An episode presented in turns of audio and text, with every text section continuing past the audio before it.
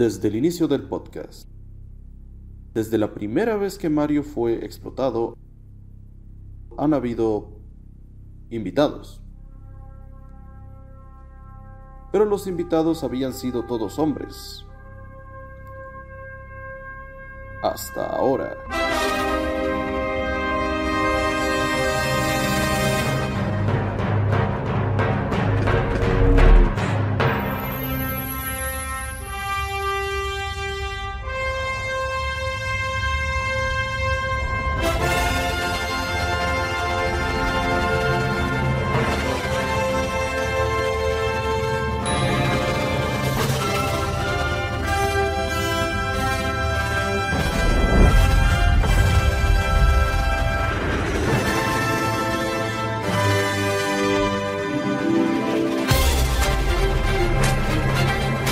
Hola amigas y amigos, bienvenidos a Chiste y Medio, su podcast de cine. Y bueno, en esta ocasión, por, como ya verán justamente en la miniatura y en el título, estamos haciendo un especial. Un especial que viene justamente con la moda de estas dos películas.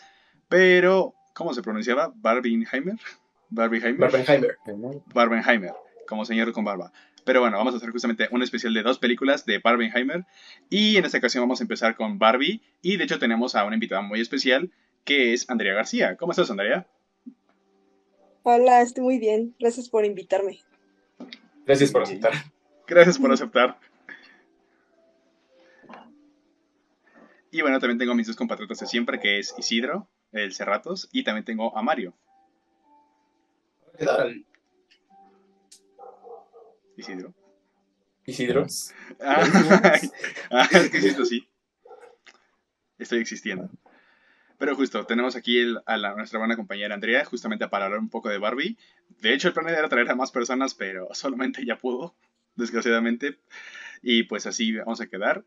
Y de hecho, va a ser justamente de dos partes. Va a ser una primera mitad de puro Barbie, Barbie, Barbie. Y después Oppenheimer, que esa peli está muy densa y no sé cómo vamos a hablar de ella.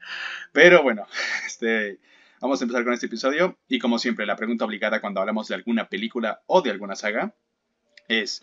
¿Cómo es que, cómo es tu historia con esta película? Y justamente, ¿qué expectativas tenías? ¿Te las cumplió o no las cumplió? ¿Qué pensabas de la película? Así que yo digo que vamos a empezar, obviamente, uno por uno, pero que empiece nuestra invitada, Andrea.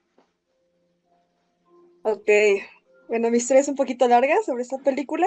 Soy, date, date. Soy una gran fanática de Greta Gerwig. Ella es como mi modelo a seguir. Desde que vi Lady Bird, hace ya varios años, dije... No, esta mujer, en serio, me entiende. Y después salió Mujercitas en dos mil diecinueve. Y creo que fue exactamente por ese tiempo que salió lo de que ella iba a dirigir Barbie. Entonces, pues ya, de por sí... Barbie ya no era algo que tuviera en la mente, sinceramente, desde hace mucho tiempo. Pero conociendo las películas ya anteriores de Greta, ya era como algo que ya estaba muy expectante, ¿no? A la expectativa de qué iba a pasar. Y luego empezaron con el cast, el cast y todo eso, y pues más creció mi emoción. Así que siento que sí había como muchos motivos para que tuviera mis expectativas muy altas sobre Barbie. Y pues sí me uní bastante al tren del mame de Barbie y Oppenheimer, porque pues sí, Oppenheimer también este, me, me, llamó, más, me llamó la atención, pero Barbie, yo lo daba todo por Barbie. Y... Creo que eso tiene un lado bueno y un lado malo. El lado malo es que, pues, era difícil que cumpliera mis expectativas de tan altas que estaban. Y, pues, al final sí, me decepcionó un poquito, pero no, no es que no me haya gustado. Sí me gustó, pero sí esperaba bastante más. Ok, ok. ¿Tú, Isidro? Este... Yo recuerdo haber escuchado de la película cuando anunciaron, cuando en su momento habían anunciado esta... Amy Schumer. Amy Schumer.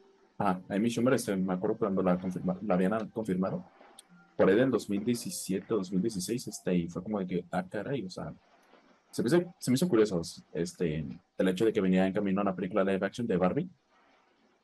Y hasta que, pues, eventualmente, como que la, en la producción, como que, como siempre, o sea, fue pasando por etapas hasta el punto en el que confirmaron a Margot Robbie. Y dije así, okay, ok, puede funcionar. Y creo que al igual que Andrea, este, se me subieron las expectativas al enterarme de que la iba a hacer Greta Gerwig. Y dije así, que no manches, esto tiene que salir bien. O sea, amo Lady Bird, amo, mujerci- amo Mujercitas, o sea, tiene que salir bien, y más tomando en cuenta que el guión lo escribió con Noah Baumbach. Este, y ahí subí mis expectativas, que al igual que ella, este, sí la tenía en mi lista de lo más esperado, pero yo no tenía mis expectativas tan altas. De hecho, hasta se me fueron bajando un poco con los trailers, no con el teaser, con algunos trailers, ¿no? O sea, porque me recordaron muchísimo a esas películas como de personaje de la fantasía que visita el mundo real y todo eso, y como que eso no me estaba encantando, pero todavía te, quería, quería verla porque era como de que, bueno, o sea, tiene que salir bien porque la están haciendo esos, esas personas, o sea, y de momento ya cuando la vi, eh, en lugar de superarlas o quedar por debajo, o sea, quedó como justo. Entonces se quedó justo, fue como de que, ok, salí, sal, salí satisfecho, la verdad. Nice. ¿Y tú, Mario, cómo fue tu historia? Eh, igual que Isidro, me acuerdo que leí una noticia de que Amy Schumer estaba haciendo la película, pero en ese entonces no sabía quién era Amy Schumer, así que dije, pues, supongo que bien. Uh, después ya pasó a manos de Greta Gerwig y ya me interesó más porque me gustó mucho Lady Bird, me gustó Mujercitas, y ya cuando anunciaron a Margot Robbie y Ryan Gosling, era como de, sí, dámelo por favor. Y pues, de hecho, en el infame episodio de lo más esperado del dos mil veintiuno, que no envejeció nada bien. veintidós. veintidós, es cierto, veintidós. Hablaba de que la tenía, creo que la tenía en el número tres. Creo que tú ya la tenemos en el tres, ¿no, Cristian? Sí. Y pues, no sé si en el dos mil veintiuno, pasó al veintidós. Y pues, viví una experiencia Barbenheimer. veintitrés, lo siento. No soy bueno con los números. Ah. Eso es cierto. Y pues... Sí. Eh, estaba mucho la expectativa de Barbenheimer. Lo malo es que lo fui a ver con un idiota, pero estuvo bueno el día. ¿Y tú, Cristian? ¿Cuál fue tu historia? Te, te di muchas risas ese día, maldito. Este... De hecho, bueno. sí, de hecho sí. Hice a Mario pasar el mejor día de su vida. Este, bueno, yo... Yo siempre... Eso sonó muy mal. Oh, no, por si ya piensan que somos homosexuales, no. Este, de bueno, hecho, en fin... No, Isidro, no. No somos pareja. Pero bueno, yo con Barbie... Ah, Deja de chipearnos. Tengo una historia... No sé, era como de esas películas que yo siempre supe que, están en, que estaban en desarrollo porque... Es como, era como, en, como Gambito, como Avatar dos. De que están, está, están haciendo Barbie yo. Sé que están haciendo Barbie. O sea, te digo, o sea, como que en un poco En algún lugar me... lejano están haciendo Barbie. En algún lugar lejano sé que hay, hay una persona ahí trabajando en Barbie. No sé cuándo saldrá, pero... Alguien está pensando en Barbie. Alguien está pensando en Barbie. Y dije, Barbie va a pasar. ¿Cuándo? No lo sé. Pero bueno, va a pasar. Y cuando, justamente cuando empezaron a... Cuando dijeron Greta Gerwig, dije, ya tienes mi atención. O sea, antes no, pero ya. La tienes. O sea, porque igual yo amo a Greta Gerwig. O sea, es de mis directoras favoritas de, que, de las nuevas que han resurgido. Y sí dije, ok, esto se ve interesante, va a ser Greta Gerwig. Luego justamente el guion de Baumbach, luego la música, el fotógrafo. O sea, como que se estaba juntando un Dream Team y dije, ok, esto, esto pinta bien, esto pinta muy bien. Luego Margot Robbie, luego Michael Cera, luego... Cuando dijeron Ryan Gosling dije, sí, sí. Dije, por Dios, sí. Todos los hombres. Sí, dije Ryan Gosling, sí. sí. sí. Literalmente dije, sí, no, dije, la voy a ver esta película quinientas veces hasta que me, me la queme. Porque, ah, yo adoro a Ryan Gosling con todo mi corazón. Para decir, soy ese. Ay, no. No, no, no. Pero justo, o sea, dije, no, esta película... Y de hecho le decía a todos de que... Luego hablaba de Barbie. Ah, con... Antes de que saliera trailer, trailers y todo eso, le decía a mis amigos, Barbie va a ser muy buena. Créanme, créanme. Va a ser muy buena. Igual bueno, le decía a todos, va a ser muy buena. Yo, yo lo sé. Lo siento en mi corazón. Y ya empezaron a salir varios trailers. Y cuando el primer teaser era como... Una referencia a dos mil uno, dije, oh, yes cine, yes cine, para mí yes cine. Y pues ya la fui a ver con Mario, y fue un día muy, muy, muy curioso, muy, muy curioso. Demasiado curioso. Sí. No compren, bar no compren dos consejos, no compren las donas de Barbie de Walmart, saben a, a horrible. Y número dos, no vean Oppenheimer después, porque esa madre te va a poner muy depresivo. No, lo es al revés. Ay, no, me deprimió Barbie, me animó Oppenheimer. ¿Neta? Sí, no está llorando con Barbie. No, yo no pude. Me fue para entretenerme, nada más. Santo Dios. No, ¿qué hiciste con Barbie? En nuestra sala todos salimos como de... No, es más, en Oppenheimer fue muy curioso porque todos iban de negro, incluyéndome. Llegamos todos de negro, acabó la peli y salimos callados. Parecía que veníamos de un funeral, literal. Salimos así. Oh, Dios. Vamos a morir. Sí, sí. Odio la humanidad. Sí. Sí, vamos a morir todos. Y salimos desganados del cine y queremos abrazar a estas madres nada más. Sí. Con Barbie salimos corriendo, amarillo. Sí, pero por tu culpa. ¿Por qué por mi culpa? Porque tú te querías cambiar, pero en fin, ese no es el punto. Ah, cierto, fui con dobles. Me cambié de rosa a negro, pero bueno. Ahora sí, ya una vez hablando de las expectativas de la película, vamos a hablar ahora sí de la película en sí. Y bueno, yo digo que... ¿Quién quiere empezar justamente con qué le pareció ya en general la película? ¿Cuáles son? Vamos a ir con los pros, con los contras, porque yo igual tengo muchos... Tengo muchos peros en el guión. Tengo demasiados peros en el guión, pero yo digo que vayamos tema por tema, así que yo digo que empiece Isidro. Este, empezando con... Creo que lo que se me hizo como súper wow fue el diseño de producción. Cómo recrearon todo Barbie, ¿no? Por ejemplo. Uh-huh. La neta estuvo súper padre, este, digo... Este, sí me recuerdan mucho a estos, no de que haya tenido pues una Barbie, pues, pero sí he visto comerciales y tengo primas que han tenido. Está bien. ¿Y pues, algún sí. problema con tener una Barbie? ¿Mande? Está bien, Isidro. No, no, no, nunca. No, hombre, yo, yo quería un osito cariñosito de pequeño, pero nunca me lo compraron porque era de niñas. ¿Con qué? Yo tuve uno. Qué envidia. ¿Qué es eso? Este, volviendo al tema, este... Me recordó muchísimo, pues, esos juguetes, pues, o sea, de donde tienen como que la casa de Barbie, la alberca de Barbie, de Barbie, la playa de Barbie, todo eso. La neta se me hizo como que súper padre cómo lo recrearon todo, cada detalle, y pues, este, como dan como que mucha de esa imagen rosa. Se me hizo súper padre, o sea, a nivel visual se me hizo fascinante la película. Se me hizo fascinante. Este, y también quisiera destacar también los vestuarios, este, porque yo pienso que lo... Yo creo que un, un excelente mensaje es aquel que de, habla mucho por el personaje y dependiendo del contexto. Y considero que, pues, este, por ejemplo, aquí juegan un rol este que se me hizo súper padre este, en ese aspecto. Cuando están como, cuando están diciendo, como, no, o sea, no, he, no, he, no lo he sobrepensado mucho, como, en, por ejemplo, en Bardo, Cristian. ¿Te acuerdas que ahí sobrepensado? No lo he sobrepensado como tal, pero se me hizo como... Cuando, mientras veía la película era como que, ah, mira, qué detalle que cuando estén así, estén vestidos de esa forma, eso, o sea, eso es súper padre. Que hablan este, de, su, de su carácter de personaje, ¿no? Ajá, el carácter, sobre todo como en el personaje de Ken de Ryan Gosling, por ejemplo. Uh-huh. O sea, como, que es, sí te dan, dan a entender más allá del vestuario, o sea, en otras cosas, pues, o sea, pero también que el vestuario también se, conforme Ryan Gosling iba cambiando de actitud, su vestuario también iba cambiando, o sea, entonces, pues, eso se me hizo súper padre, de hecho. Eso se me hizo lo mejor de la película, todo el diseño de producción y de vestuario. Ok. ¿Tú cómo viste ese aspecto, Andrea? ¿O qué otros aspectos te gustaron mucho? Pues igual lo del diseño de producción yo creo que es una maravilla. Ya se veía desde los trailers. Creo que era como de la parte que más me emocionaba. Y yo pues fui una, fui una niña Barbie por muchos años. Y pues también tuve mi casita y todo. Y pues era emocionante. Y de alguna manera como...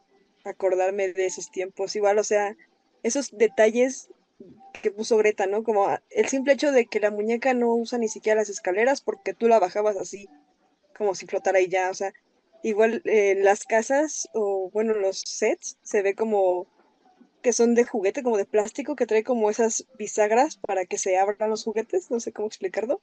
Sí, sí, sí. Y así se ve súper falso, pero es como muy encantador. Creo que me fascinó demasiado desde los trailers y ya me voy a ventilar, pero un día casi hasta lloro de ver un trailer porque dije, está muy bonito todo esto, está muy bien pensado para transmitir o llevarte de vuelta a ese tiempo de tu vida, en mi caso, ¿no? Que yo sí jugué con las Barbies y todo eso y tengo como treinta Barbies estereotípicas en mi cajón y en... eso fue lo que más, bueno, unas cosas que más me gustaron. Igual es que también tengo bastantes problemas en el guión, como tú dices, de los que pude detectar. No sé si ya podemos hablar de eso, de ¿sí? las cosas que nos conflictúan. Ah, bueno, date, date. Este, siento que descuidan toda la historia con tal de dar el mensaje. Ok. Entonces, y también, o sea, creo que lo primero que pensé, así como de, que todo está en tu cara, ¿no? Ya... Hay temas que Greta trata como en sus películas constantemente, ¿no? Por ejemplo, obviamente lo de mmm, la identidad como mujer, no sé, la, las dinámicas entre los géneros y todo eso. y las, por ejemplo, el, el vínculo entre madre e hija y todo eso lo maneja en todas las en, en todas sus películas en las que he hecho el guión, al menos desde Frances Ha. Ya se veía ahí algunos mm. unas, algunos temas, y aquí siento que totalmente todo se desvía hacia lo de las dinámicas entre los géneros y está todo en tu cara, está muy digerido y no deja como nada la interpretación como podría ser, no sé, en Mujercitas, justo la acabo de volver a ver, que es un poco más, no ambigua, pero no está en tu cara todo el tiempo. Y en cuanto al guión, pues sí, creo que hay muchos personajes que sí quedan de más o que pudieron dar más. Y eso fue como lo que me decepcionó. Opiné igual con los personajes. Porque creo que le dije a Mario cuando salimos de que dije... Sí. Los, los, y le dije, me gustó mucho, pero tengo un pedo con el guión y son los humanos. No me, o sea... Igual. No me, sí. me gustó. Sí. Sobre o sea, todo me, Will Ferrell. Es que eso me dolió, me dolió y me cagó a la vez porque dije, Will Ferrell, me da tanta risa este hombre, de verdad, me da mucha risa. Sí. Como cuando dicen lo de la idea. La mitad de la película. Ex- exacto, no, no. De hecho, en un punto de la película, lo que no me gusta tanto es el final, porque de hecho... A mí tampoco. Se pone muy Twin Peaks hasta casi, casi porque... Empiezan a llegar todos de que yo también estaba en la casita oculto, Will Ferrell. Y luego llega Ruth, que, que llega Ruth y dice, ¡hola! Y yo, ¡hola! ¿De dónde salió esa señora? ¿Cómo llegó? Que hasta Will Ferrell le dice, ah, es Ruth. Hay un fantasma de él en la compañía. Hay un fantasma. Ajá. Cuando dice así como que en realidad soy... Sí, va a ser impuestos, pero eso es historia para otra película. Ah, sí. ah, sí. Es muy gracioso, pero está ahí para nada. O exacto. Sea... Sirve como para dos escenas y ya podría haber desaparecido. Es que es gracioso, por ejemplo, cuando, todo, cuando empiezan a perseguir a Barbie cuando se escapa de Mattel. Sí. Es muy gracioso hasta el uh-huh. punto donde de repente se, re, se tocan y ahí se asustan. O cuando, cuando están ahí todos en patines, así, y es así como que yo quiero, ves, yo quiero cumplir el sueño de una mujer, de una niña, y no lo digo, y lo digo de la forma menos pervertida. Sí, sí. O cuando, es que cuando, dice, o sea. cuando dice lo de los poder, que el de, creo que se llama Adam de Sex Education, dice, yo no tengo poder, soy mujer. Soy un hombre sin poder. Soy un hombre sin mujer. poder. Soy mujer. Soy mujer. Pero justo, eso o sea, habla me, mucho de la sociedad. Exacto. Me interrumpieron mucho los humanos. A mí no me gustaron, por ejemplo, de América, si se llama así la actriz, América Ferrera, ¿no? América, América Ferrera, creo que. Su sí. personaje, lo que transmite todo esos, todas sus emociones, me gustaron mucho, pero de la, lo dinámica con su hija no, no me gustó, porque en un punto yeah. como, como que no están bien, pero en un punto ya la admira y yo, ¿a qué hora, a qué hora pasó esto? O sea, no, no vi el desarrollo de eso, o sea, ya todos se reconcilian, se vuelven como que buenos, por así decirlo, con de la nada, o sea, eso sí no me gustó, que dije, mm, me están decepcionando de estas partes. Sí. Es que creo que ya es mi mayor problema en esto, porque estuvo muy desperdiciada su trama. Sí. O sea, ya Greta, o sea, de Lady Bird trata sobre una madre y una hija, es, es todo, es todo. Uh-huh. Y es tan buena, está tan bien hecha, que digo, aquí pudo haber hecho algo parecido, no lo mismo, pero algo parecido. Y me dejó muy descuidada esa parte de, de la madre y la hija. Bueno, y luego el, el monólogo que se echa es como que te explica la película, y eso también como que dije, mmm, creo que había mejores formas, igual vuelvo a Mujercitas porque la acabo de ver, de que ahí también hay, tenemos el monólogo de Joe y el monólogo de Amy, y se me hacen brillantes, se me hacen demasiado buenos, porque te dan el mensaje, pero no de una manera que te lo tengan que explicar como el punto de la película, como aquí. Uh-huh. Justo es como... Digo, pero no sí. es como, o sea, lo, lo voy a aclarar, no es como que sea en desacuerdo con el monólogo, con lo que dice, pero no me gusta que lo hayan metido con un monólogo así, y ya. Justo el, el cómo, ¿no? Justo más bien. Como... El cómo es lo que no me gusta. Uh-huh. Este, yo normalmente se, cuando las películas se dejan el mensaje muy en la cara, pues a veces es ahí donde me lo suelo pasar mal, como Don Gato, por ejemplo, o sea que...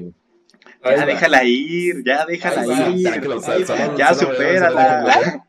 Supéralo, por favor. Ya, o sea, como eso. Este, ¿mano? ¿Cómo cuál dijiste? Don't Look Up. Este, pero es otro tema. Este, pero aquí no me pesó tanto este, el mensaje como tal, este, más. O sea, de momento sí, había momentos donde me estaba gustando cómo lo estaban plan- manejando, como por ejemplo toda esta trama de, de los Ken, por ejemplo, cuando Ryan Gosling le dice le dice a Barry así como de que cuando me enteré que el patriarcado no tiene que ver con caballos, o sea, me dejó de interesar, o sea. Yeah.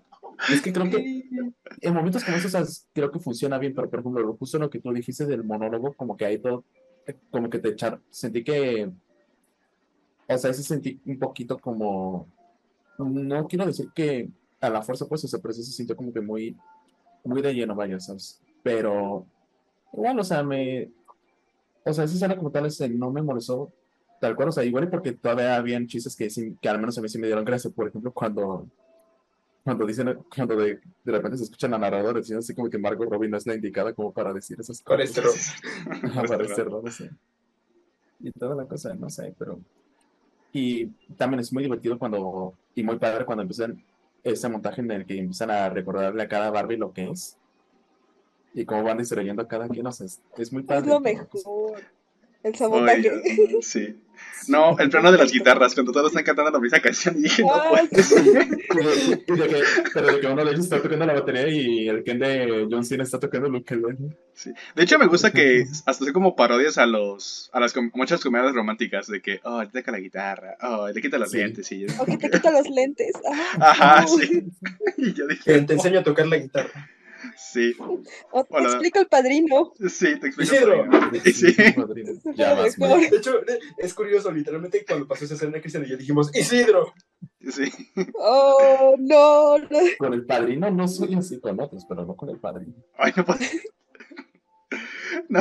O sea, te explico las películas mamadoras, pero no el padrino. Ajá. Lo hago, no, pero no con esa. Pero está, está... De hecho, siento que me gusta más cuando hacen eso porque... Normalmente para dar mensajes, no voy a mencionar Don't Look Up porque Isidro es loca, pero normalmente justo para dar mensajes, muchas películas las que lo hacen son de humor, como por ejemplo BoJack, como BoJack de hecho, de que el, el de que el de, el de la mujer, de que la mujer tiene mucha libertad, ahora un grupo de hombres blancos va a discutirlo. O sea, como que justamente mucho, muy satírico, y me gusta cuando Greta se pone así, como ustedes dicen, cuando, cuando es dar un mensaje a base del humor, a base de situaciones humorísticas. Me gusta mucho porque uno se puede reír tal cual diciendo de que, oh, he visto esta pendejada, o yo he hecho esta, pendeja, he hecho esta pendejada, y es como que santo Dios, o sea, me gusta más cuando es así, pero cuando sí es más como que en tu carita, no, no me encanta tanto. Que ese fue, ese fue uno de mis, de mis problemas con la película. De hecho, me recordó justamente a, no sé si te acuerdas del episodio de Brooklyn Nine-Nine, donde Amy, donde tienen el montaje donde Amy le dicen lo mismo que a Jake, pero Jake lo ve de una diferente forma. Que, ah, por sí, ejemplo, están, están, están en la comisaría y le dice, disculpe señora, ¿hay algún policía aquí? ¿Es en serio? O cuando ah, le dice, sí. son diez dólares, cariño, son diez dólares, cariño. Ah, sí, sí, sí, sí, justo. ¿Y si debes decir algo? Creo que eso es, es como lo que ¿Dónde? más me gustó. Uy. ¿Qué pasó, Cris? No, ¿qué dijiste, Andrea? Pensé que ibas a decir algo tú, perdón. No, no, sí, justo esa parte, como dices, me gusta cómo lo hacen de una manera satírica. Y esa, justamente esa parte creo que es de las que más me gusta, por las que puedo decir me gusta la película. El cómo maneja esa parte, pero igual cuando me lo ponen en, en la cara directamente, con lo del monólogo y todo eso, es como, oh, sí, ahí es cuando no, no puedo decir que me encantó la película. Sí. Les iba a preguntar, ¿ustedes creen que sí. la... ¿La narradora era necesaria? Al inicio sí. Al inicio sí. sí Yo la sentí estaba... bastante como... Mmm, como además el chiste que ya dijeron de Margot, como que ya de ahí en fuera como que no la necesité o no, no supe para qué estuvo. Um, tengo un tema. Es que Yo solo, siento... Ajá. Es que solo estuvo al principio en ese chiste, ¿no? Y al no, final... estuvo más. Estuvo más, mucho. Cuando hablan de la Barbie embarazada, cuando hablan de Alan, o sea, cuando presentan a varios. Por eso, al, al inicio me refiero a los primeros quince minutos. Ah, pues sí. Es que ahí tengo un tema. Y también Yo cuando, siento... Ajá.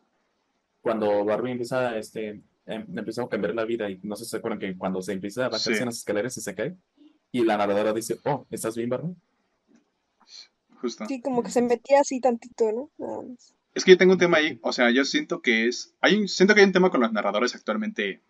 Bueno, no totalmente, siempre en el cine, o cuando justo escenas de explicación, de que normalmente con los blockbusters pasa sobre todo de que hay audiencias que no, que, nos, que no les gusta, ya sea por los productores o que, según los productores, de que a las audiencias no van a entender, o cosas así. Por ejemplo, justo decía del espacio dos mil uno, de que empieza así. O sea, yo creo que es bastante evidente justamente lo que quiere decir esa escena sin la narradora. Y pasó lo mismo justamente con Odisea del Espacio en su momento, de que de qué chingados trata esta cosa. Y es más que nada justamente de que tú interpretes de que un monolito significa el avance, tal, tal, tal. O, por ejemplo, pasaba lo mismo con la de... Ay, un ejemplo. Ah, por ejemplo, con Psicosis. Con Psicosis, este, no sé si la han visto, hay una escena donde justamente explican de que y Norman Bates tiene esto, y esto, y esto, y esto, y esto, y es porque de esto, esto, esto. Y es justamente porque normalmente cuando son películas luego grandes y dicen como que meten una narración porque... O sea, la audiencia no va a entender. Ah, de hecho, Blade Runner tiene una versión con un narrador justamente por eso, porque decían los productores o cosas así, no se entiende, es que la audiencia no lo va a entender.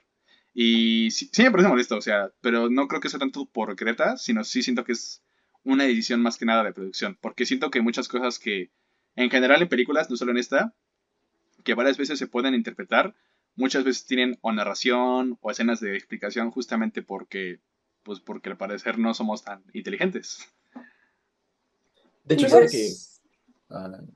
No, no, adelante, adelante. Adelante. Creo que iba a hablar Andrea. Ah, no. ¿Ibas a hablar, Andrea? No, tú hablas, tú hablas, ahorita yo.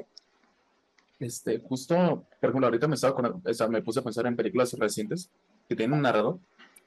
Se me vino a la cabeza la de Once Upon a Time in Hollywood, de que no es, no se acuerdan que hay un narrador. No es como en Barbie, o sea, que es como de que, que empieza ahí la película ahí con el narrador, pero hay, un, hay una voz en, en off que te explican un poco de...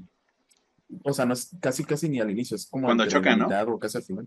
Ah, por ejemplo, cuando chocan y dice así como de que en realidad Rick, Rick Dalton perdió su licencia, o cosas así, ¿sabes? O sea, como para meter un chistecito, como por ejemplo cuando... O Scott Pilgrim, cuando el corte de cabello. Es, ándale, o cuando este, casi al final, este, cuando pasó este montaje de que se fueron a Italia y toda la cosa, pues está explicado por un narrador.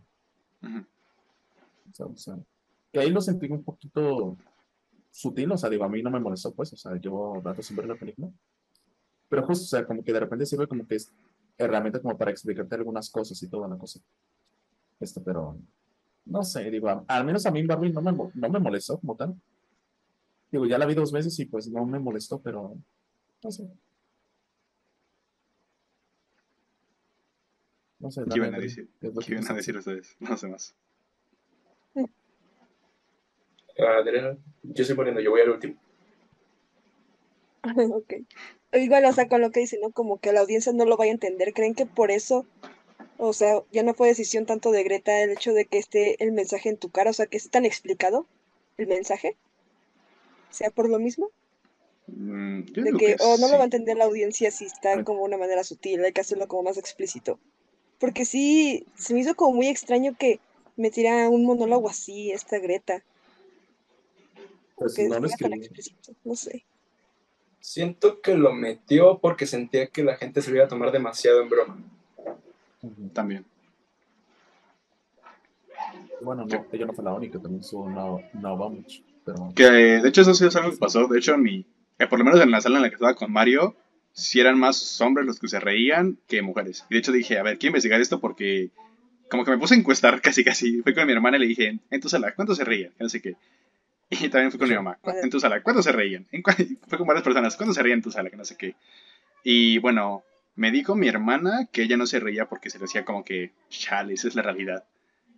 Y cosas así, o sea, como que unos se reían porque es la realidad, a unos se les daba risa, a otras personas, ya hombres también les daba risa porque, pues al cual es como les decía, que han hecho, han visto cómo son esas, esas actitudes o cosas así, o las han hecho incluso, o sea, como por ahí. Fíjate que, por ejemplo, este, la, yo que la vi dos veces, la primera la vi con una amiga y ella se estaba riendo casi casi a lo largo de la película, pero la segunda vez que la vi, con unos amigos, entre ellos pues dos amigas, habían momentos donde ellas no se reían tanto como los demás, ¿sabes? O sea, incluso como por ejemplo lo, este, lo que acabas de decir, o sea, hubieron chistes a los cuales sí escuché risas de hombres, pero no de mujeres. Uh-huh. Entonces pues, está interesante. ¿Qué tienes? Nada, mi vecino me asusta, no importa. Este, no sé. De hecho, eso es algo muy curioso porque hay escenas donde hay, bueno, Mario lloró mucho en la película, perdón si lo revelo. Mario y yo, yo lloró mucho en la película, pero yo lloré con una escena específica. Cállate. Que, que perdóname. Cállate, güey. Oye, Cállate. Yo también lloré, ¿no? Yo también lloré, pero yo lloré mucho con la escena. Hombres tengo... deconstruidos. Hombres deconstruidos, pero... Tienes una debilidad. Se quedó, se quedó entre nosotros dos que lloré en las dos películas, cállate. Ah, no, en la segunda yo no lloré, en la segunda. En la segunda solo me asusté. Literalmente me asusté. Hasta Mario ve cómo estaba con cara de preocupado. Sí. De hecho, cuando volteé a verme, yo estaba así. Y él estaba. Sí, parece que había muerto alguien de mi familia. Y yo estaba. Dios, pero bueno, esa es Oppenheimer. Este, bueno, yo quería tener una duda de una escena que a mí me hizo llorar mucho, que es cuando esta Barbie está sentada y ve a las personas, ve el mundo real como tal, ve el mundo real y ve a una, ve a un chavo solitario, ve a otras personas reír, ve a una pareja discutir.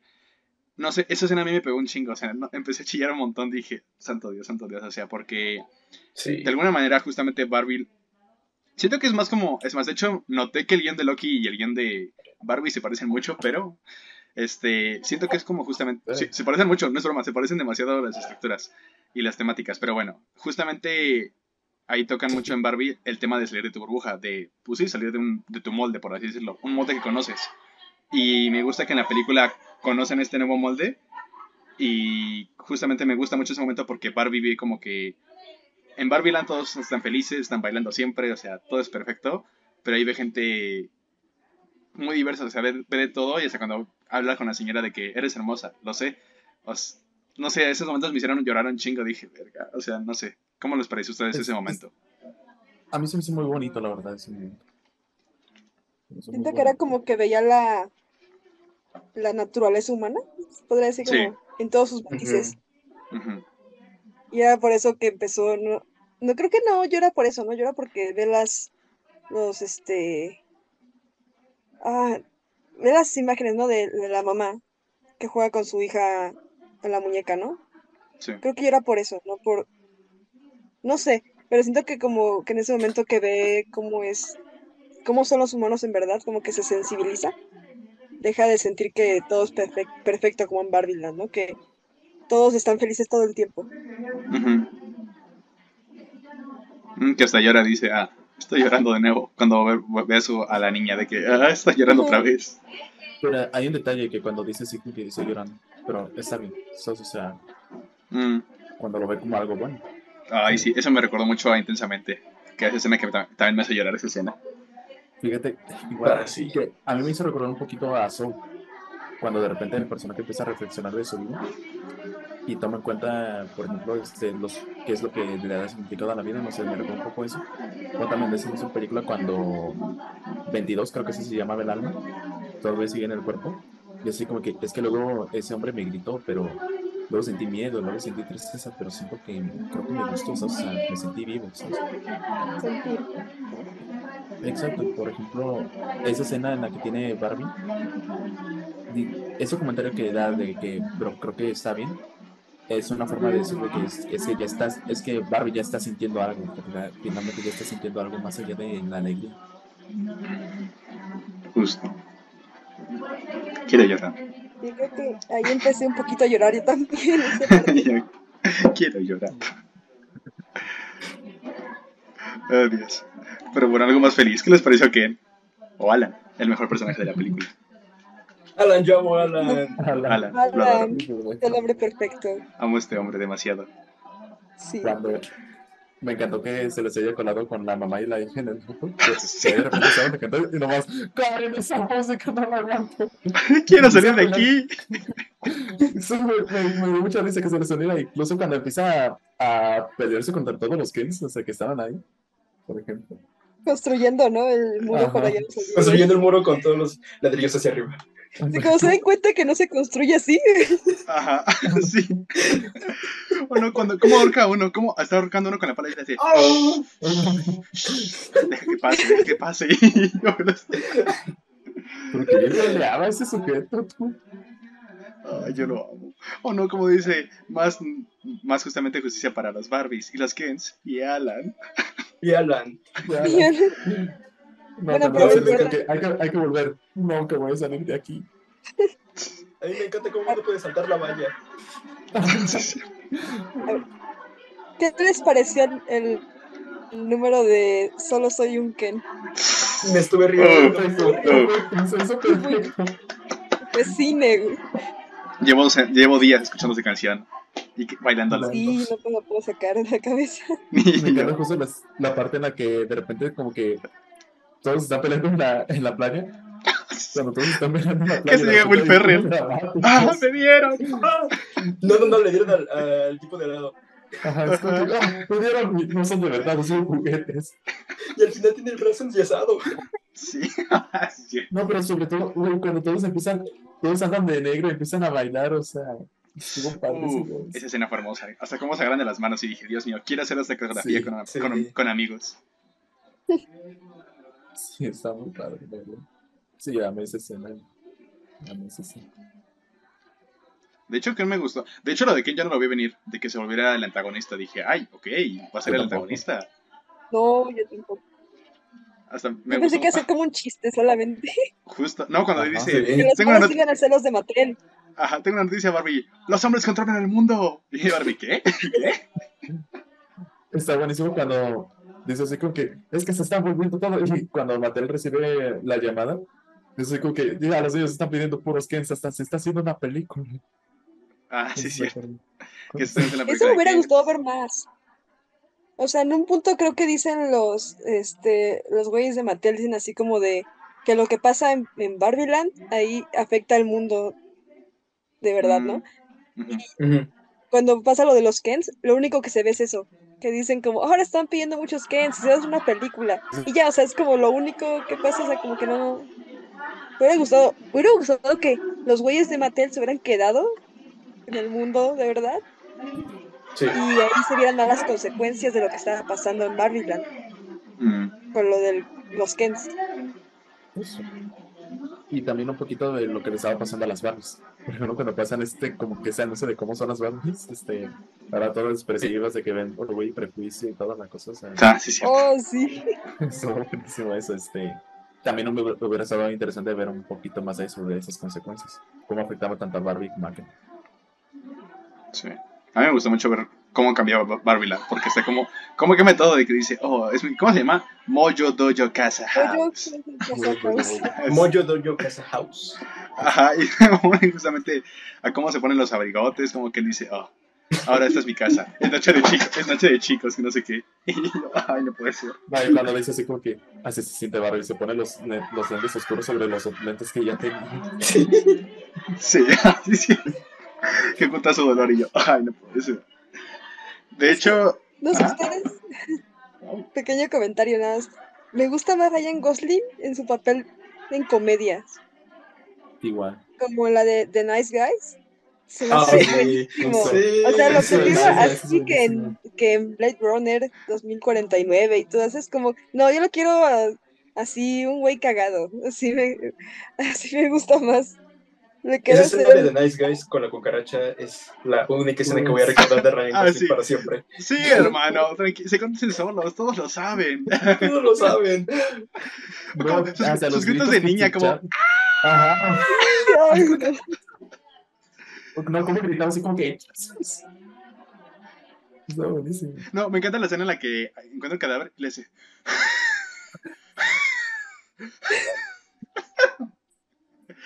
Ay, no. Esto es, es buenísimo en las comedias, es buenísimo. A lo mejor es porque es como... No sé. Ajá, a lo mejor es porque es como que muy galán, muy serio, luego entre comillas. Pero me da mucho... También la de Loco y Estúpido Amor. Ay, yo lo amo. Lo amo. Nunca la vi. ¿Nunca la has visto? No. Es hermosísima. Vamos a ver. ¿Nunca la han visto nadie? No. Yo no. Oh, es... Les va a encantar. Es Ryan Gosling siendo como casi casi un daddy, casi al... algo así, pero da un chingo de risa, da un chingo de risa, más porque se cachetea un chingo a este Steve Carrell. Sí, la de cachetear, la de cachetear le hace, no, hasta cuando le empieza sus tenis, dice, oh, es tuyo, es tuyo, lo lanza y le da una cachetada. O sea, es hermosísimo.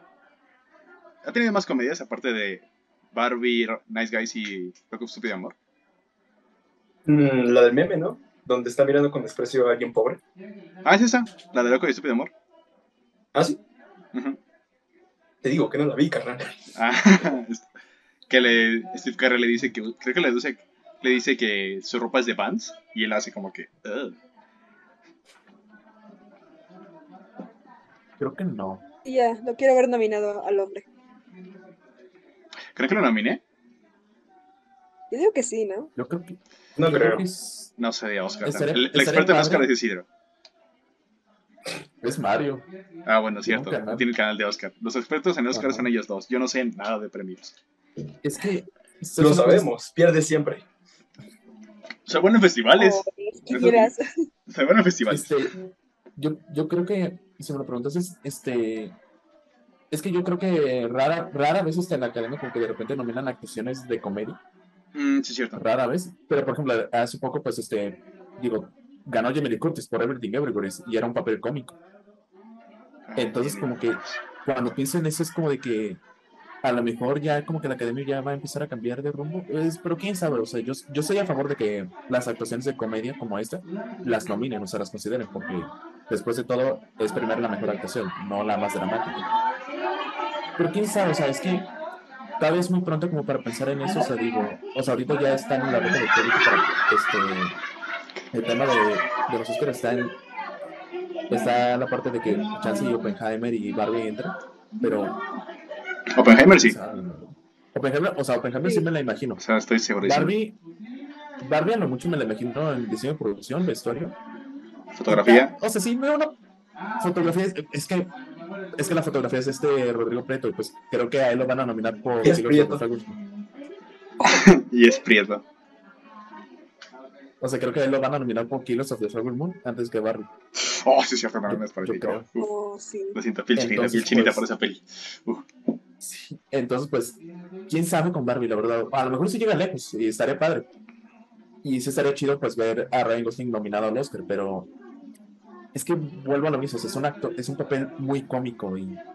Eh, ojalá, ojalá, pues, estaría muy padre, porque ya ver algo más diferente en eso, pero... ¿Quién sabe? ¿Quién es el fotógrafo del gato con sombrero? ¿Vale? ¿Quién es el fotógrafo del gato con sombrero? Este, Lubeski. Es Lubeski. Mm. Es que me, me recordó mucho la foto. Dije, ah, tiene que estar viendo el gato con sombrero. Me gusta la foto de ahí, ojo. Yo voy a hablar de ella en el próximo episodio. Ah, qué buena película. Pero bueno, este, no sé, es que no sé, no sé si la nominen o no. No sé cómo depende el impacto que tiene en la sociedad, a si lo nominen o no. Yo no sé, yo sí la nominaría.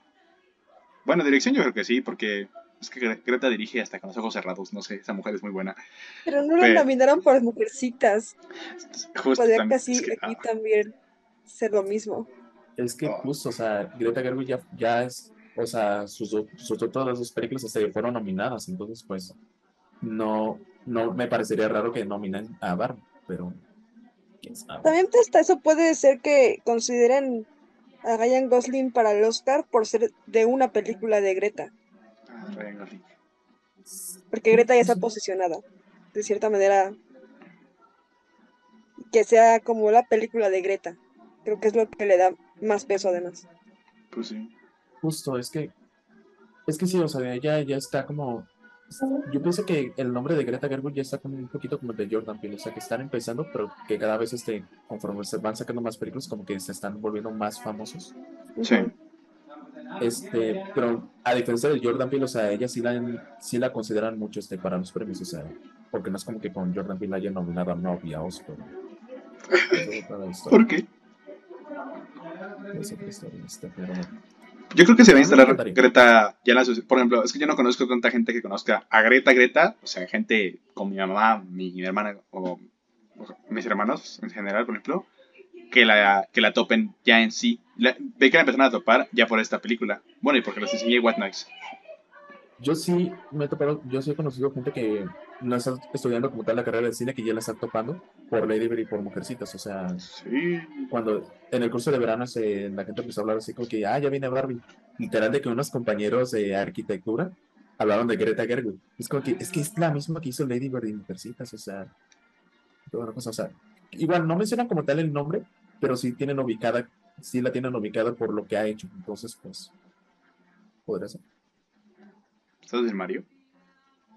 ¿Eh? No. ¿Por qué? Te veía muy pensativo, oye, ¿estás bien? ¿Quieres hablar de eso? No. ¿Eres... ¿Quieres llorar? Llora, amigo. Llorar. Cállate, eso se, que... se vea que entre tú y yo, estúpido. No, está bien, yo también lloré. Está bien llorar. Hay una parte en la que se nada, o sea, hay una parte sí, en la que es como... O sea, sí, pero volteaste como cinco veces y en las cinco estaba llorando. No, es que no sé. Eso no está bien, Cristian. No sabes si con la privacidad si no está llorando. Justo no te dije lo consuelo, lo, lo de su espacio, no sé qué hacer. Una palmadita a la espalda. Justo, eh, todo estará bien, hermano. Tranquilo. Sí, Mario, ¿qué no, otra escena los hizo llorar en Barbie? Oye. Porque me acuerdo que cuando ella cuando dice Barbie así, está deprimida. Ajá, sí, o sea, con la parte donde dice como que no es buena para nada. Ah, y justo sí. Eso ya lo he visto como antes, ya estaba como esa, esa imagen como en todo Twitter. Y como que quería como más el contexto, ¿no? De por qué lo decía. Y creo que esta también fue una oportunidad desperdiciada. Porque estás hablando de que ella es una Barbie solamente estereotípica. O sea, no es ninguna Barbie con ninguna profesión. Uh-huh. Y quería, quería, yo pensé que iba a irse por ese lado. De ella sintiéndose menos, a lo mejor porque todas las que están con ella son este son abogadas, tienen premios, son doctoras y todo, y ella es como solo Barbie estereotípica y ya. Y me hubiera gustado ver más esa parte para decir soy ella. Mm, mira, es, no lo es vi. De hecho es un buen punto. Es ingresado para, pero fíjate que justo investigué un poquito este de la película, o sea, de cuál fue la historia, pues al querer desarrollarla y cómo se fue en cada estudio. Y uno de los uno de los guiones que tenía, creo que era cuando lo, la película iba a ser de Sony, creo, no estoy tan seguro. Sí. Que era cuando la te, que esta Amy Schumer iba a ser Barbie. Y es de que la premisa era de que Barbie se, esa Barbie sería expulsada de, de Barbieland por ser, por no cumplir con el estereotipo, vaya, por no cumplir con la etiqueta, por ser diferente a las demás, o sea. Y justo lo que estás mencionando, Andrea, de la Barbie estereotípica y todo eso, también creo que igual y no está tan alejado de ese rumbo, o sea, de una Barbie diferente, una Barbie que como tal no tiene una cualidad y toda la cosa. Yo pues, o sea, había mucho potencial como para explorar algo, algo muy interesante que, que de igual forma, o sea, yo es, estaba notando que pues muchas personas se, eh, sí se están identificando y toda la cosa, pero creo que si se hubieran ido por esa rama, a lo mejor hubieran indagado en algo más, igual, igual de profundo que lo es. Chales, yo lloré... No sé, lloré, lloré mucho con esta peli. Al contrario de Oppenheimer. Por ejemplo, yo lloré. Quise llorar mucho cuando se ve la relación de América Ferrera y su mamá. No por mí, no por mí, sino porque me acordé de hecho más de mi hermana y mi mamá, cómo llegan a ser. Y dije, ay, me recuerdan a ellos dos. Y como que me llegó el sentimiento.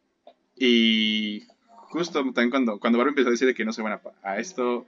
O cuando Ken dice es que, ¿qué soy? O sea, ¿qué carajo soy? Si no soy como algo para alguien o cosas así. Ahí sí empezó a llorar. De hecho, le dije a Mario que cuando vi su...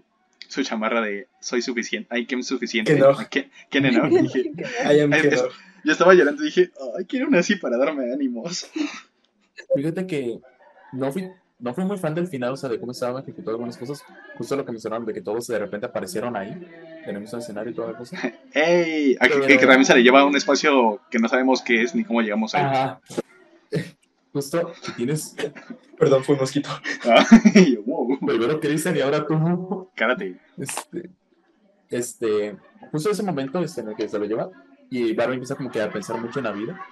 Sí, también me se la una escena y me se dice, escucha la canción de Billie Eilish, por ejemplo. Ay, Dios. O sea, a mí se, a mí, a mí se me salió, yo sí lloré un poquito en ese escena, o sea, y sí noté que pues, este, muchos sí igual han llorado de museo. Este... Es que como tal, Barbie es de esos películas que es muy emotiva, que de esos películas en las que te ríes demas, te puedes reír demasiado, así como también puedes llorar. ¿Sabes? Entonces, ¿tú lloraste, Mario? No, yo no lloré. Está bien. Él no llora. No llora. Yo no lloro.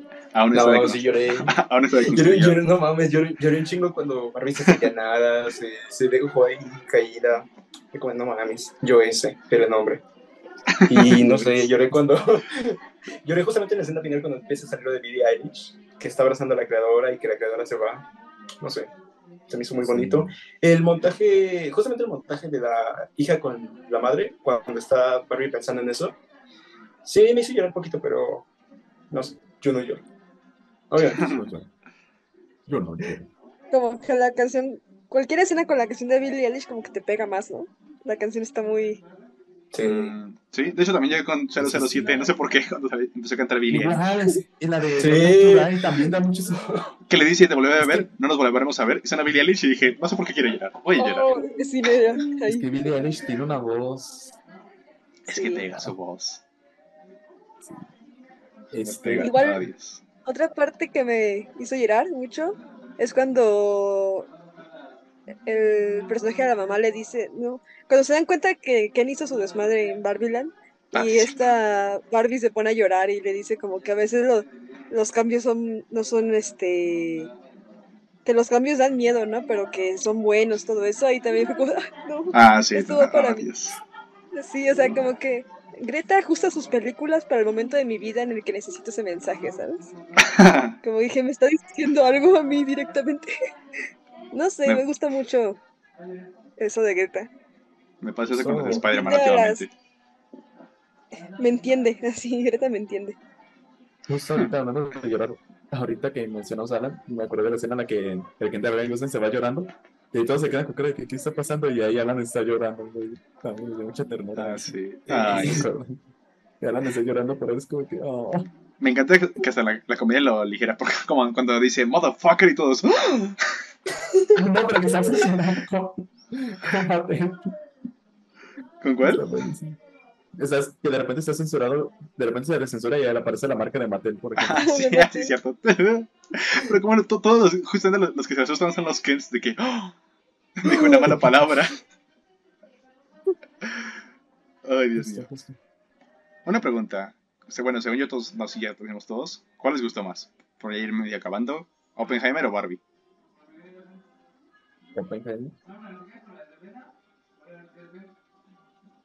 Pero es que son muy diferentes. No, créeme, no tengo muy claro. Las vi las dos. Bueno, Oppenheimer.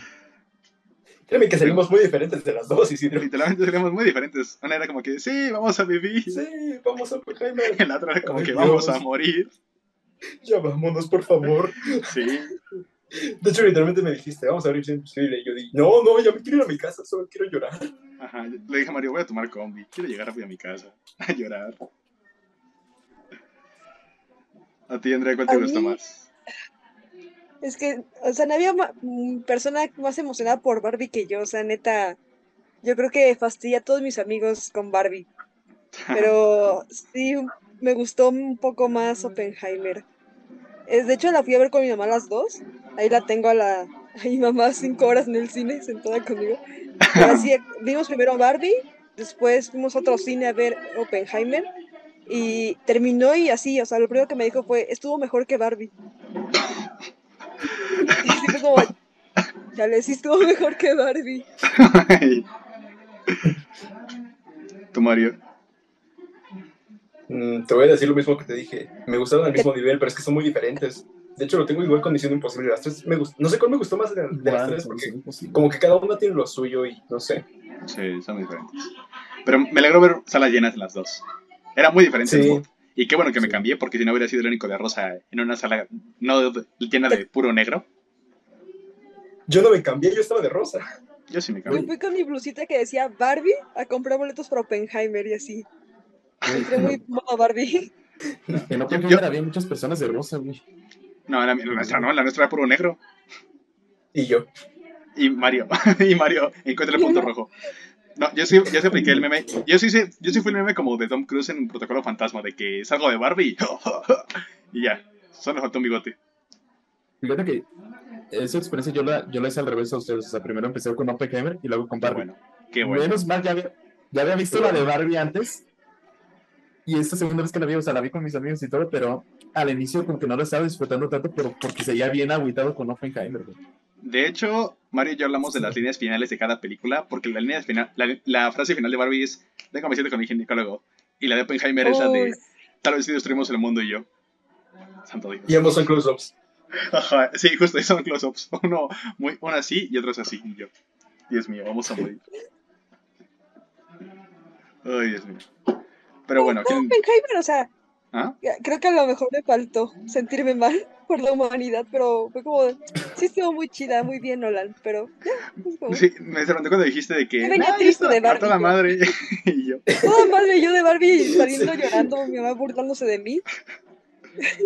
O sea, me imagino cómo hubiera sido con ella. ¿Cómo, cómo te, ¿Qué te pareció? Todos tristes. A toda madre. Está chingona. Pero a toda madre, a toda madre. Me pasó con mis amigos. Muy bien, Cillian Murphy. Está chida, está perra, ¿eh? Así me pasó con mis amigos. Así me pasó con mis amigos. Fue como que, eh, ¿los gustó? Dijeron así como que, ah, sí, esta perra. Sí, sí, sí, toda la cosa. ¡Destrucción! No. Y una amiga que estaba a mi lado dijo así como que, dijo así como que, ah, es que, es que este lloró un poco. De culpa de que, pues, o sea. Bueno, con Oppenheimer no lloré, solo me acopio. No, yo sí lloré con Oppenheimer. Ah, bueno. También Mario. Por dos. Pero hablaremos de esto en la segunda mitad del episodio. Me vuelvo a llorar contigo, Cristian. No, no, está bien. ¿Tú me has visto, ¿tú me viste lagrimar en la de Cross Spider-Verse? Parece que me habían matado. Sí, pero no te ayudé porque yo también estaba lagrimeando. Ah, sí, ah, sí. Tipo, y... no me, por la ayuda de él no me ayuda a mí mismo. Y en Rápido y Furioso lloramos de la risa. Ah, sí. Pero ahí es un sentimiento diferente. Una gran experiencia. Mario tiene, Mario tiene grabado cómo estaba llorando de la risa. Sí. Pero bueno, conclusiones de, Oppenha- de Oppenheimer, de Barbie. Oppenheimer, que se de Oppenheimer. Esa es en la otra hora. Conclusiones de Barbie, antes de terminar. Creo que querían abarcar tantas ideas que al final como que desperdiciaron mucho. Ok. ¿Tienes Eso una escena es favorita? Lo que más pienso. ¿Qué, perdón? ¿Tienes una escena favorita que digas, esta es la escena? ¿Una escena favorita? Pues me encanta cuando nos quieren sabotear. Y justamente hacen como esa, obviamente es como esa crítica, ¿no? Al mansplaining, ¿no? Que te expliquen las, las cosas o que te quieren enseñar. Ah, eso es como... Me gustó mucho. Igual... Mm, no sé, o sea, se me hace como un poco con, no sé, conflictivo con el guión, pero me gustó la escena con la creadora, cuando se encuentra, Barbie está con su creadora. Mm-hmm. Y todo el principio donde muestran Barbie Land es lo mejor, y todas las escenas con Ryan Gosling y Margot ahí juntos en el mundo, eh, de verdad, se me hacen muy divertidas esas partes. Y el final de la que, es que va con la ginecóloga. Ah, sí. Muy, eh, esperaba que fueran, o sea, conseguir trabajo o algo así. Justo. Es mejor cosa que eso. Greta me entiende. Justo. ¿Y tú, Isidro? Este, te diría que mi escena favorita fue igual en lo del sabotaje, aunque también me encantó el número musical de los Kennedys, o sea, cuando, o sea, se me hizo bien, bien hilarante. Y igual este, el, el inicio también se me hizo muy padre, o sea, que presentan todo Barbie, ¿no? Este, en conclusión, pues, o sea, a mí la película sí me gustó bastante. Obviamente no salió, como dicen, no salió perfecta hasta, o sea, de estas tres que ha hecho Greta Gerwig, o sea, sé que, sé que hay cuatro, pues, o sea, pero de hacer que, como se estaba mencionando, pues es como la más débil. Pero a mí sí, a mí sí me hizo muy bueno, o sea, igual y hasta ahorita, pues sí, la tengo... Si nada, tengo mi top diez en películas del año, hasta ahorita. Pero eso es, me gustó bastante. Nice. ¿Y tú, Mario? Yo... ¿Cuál fue la pregunta? Perdón. Es una favorita y conclusión. ¿Conclusión? ¿De qué peli estamos hablando? Ah, lo siento. Lo siento, a veces me disocio mucho. Este... Eh, mi escena favorita creo que fue la primera escena eh, de Barbie, donde está... Ah, bueno, de eso, eso no hablamos, pero me gustó mucho el acompañamiento con la canción de Pink de Lizzo, que al principio todo es muy color de rosa y ya al final... P I N K, ¡muerte! Eso me gustó mucho. Que, bueno, de por sí me gustaron casi todas las canciones. De hecho, Cristian me vio cantando Charlie X C X y ah, sí, sí lo vi como de, ¿qué pedo? ¿Por qué estás cantando? No, me saqué un poco de onda. Pero eh, me gusta mucho la música y, pues, una película muy buena. Nice. Igual, de hecho, sí, muy buena. A mí me gustó mucho. Lo mismo, sí, sí tengo mis perros con el guión, pero la neta sí, sí quiero volverla a ver. O sea, sí es una peli que quiero volver a ver, creo que en las próximas semanas. Quiero repetirla, quiero volver a analizarla. Y me gustó mucho. Me alegra que tenga tanto impacto una peli como esta y también Oppenheimer. Que de hecho, no se vayan amigos, porque de hecho es lo que sigue. Pero antes de eso, Andrea, ¿dónde te seguimos? ¿O quieres que te sigamos? No sé, algo. Eh, no sé, en mi, en mi Twitter, donde me quejo de todo. Nice. Estoy como, soy Andrea García. Y no sé, en mi Instagram como Andy-García cero cero. Igual ahí pongo, puse muchas cosas de Barbie. Así que igual ahí comparto mucho sobre cine a veces en las historias. Excelente. Pero bueno, saben que las redes de, de los demás las pueden ver en la descripción, porque qué, qué flojera decirlo a nuestras ya. Qué flojera decirlo a todos. Sí, ya después de tantos episodios llamarte. Pero bueno, así que no se vayan todavía, porque vamos ahora con el episodio, con la parte del episodio de Oppenheimer, una película que nos traumatizó demasiado a mí y a Mario. No te muevas, bebé. Watch me dance, dance the night away. My heart could be burning, but you won't see it on my face. Watch me. Este, hola amigas y amigos, este, bienvenidos a la segunda parte de este episodio. Este, ya que hemos pues, transicionado de Barbie gracias a la visión de Mario con su magia a esta segunda parte del episodio, donde de hecho vamos a estar. Sí, tú vas a editar esto, lo siento. Este, gracias a esta segunda parte del episodio, donde ahora estamos prácticamente los mismos. De hecho, Andrea sigue aquí, pero Isidro se fue porque no, no resistió. Lloró mucho y se fue. No soportó. No soportó, exacto. Y si se preguntan por qué estoy vestido así, igual que en Misión Imposible, no, no es que no, no, me, ten, no, no me bañe ni nada, ni que no me cambie, sino que los grabamos el mismo día, porque ya los vi luego. Pues yo sí me cambié. Nah, ya no. De hecho, estoy muy, más sucio que antes. Pero es suciedad de lluvia. Y mojado. Y mojado, y mojado, un poco mojado. Lleno de charcos y no sé qué más me echaron los carros. Mi vida pesta. Pero bueno, ahora vamos a hablar justamente de Oppenheimer, la película de Christopher Nolan, que de hecho venía mucho con el mood de Barbie. Y de hecho hay mucha historia detrás de por qué se sincronizaron estos dos estrenos. Y Mario nos va a contar esa historia. ¿Yo? Sí. ¿Qué, ¿Qué historia? De por qué es tan importante, o por qué fue tan importante justamente de que se estrenaran el mismo día. Um, porque hace quince años pasó lo mismo con otra película de Christopher Nolan, llamada Mamma Mía, y una película de superhéroes llamada The Dark Knight. No, espera, era al revés, lo, lo siento. Mamma Mía de Christopher Nolan. Wow. Lo siento, lo siento, lo siento. Me gustó Mamma Mía de Nolan. Estaría interesante ver una Mamma Mía. Inter- Estaría interesante ver una Mamma Mía de Nolan. No se escucha eso, ¿verdad? Sí. Sí. Ay, lo siento. Al menos no es lo que lo siento. La moto del hace rato. O el balazo. ¿En qué episodio fue el balazo? Lo siento, cada grabación tiene que escucharse algo en mi casa. O el bal- los balazos. Ajá. ¿Qué? ¿En qué episodio fue el balazo? ¿Qué? ¿En qué episodio fue el balazo? ¿Qué dijiste que son? Ah, no me acuerdo. Hubo tres veces en las que estaban balaceando por acá, pero eso no importa. Ah, creo que fue en Get Out.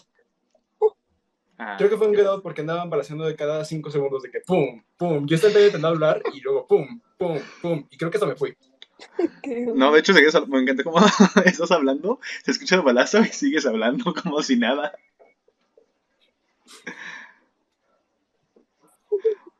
No tiene que acostumbrarse. No tiene que acostumbrarse.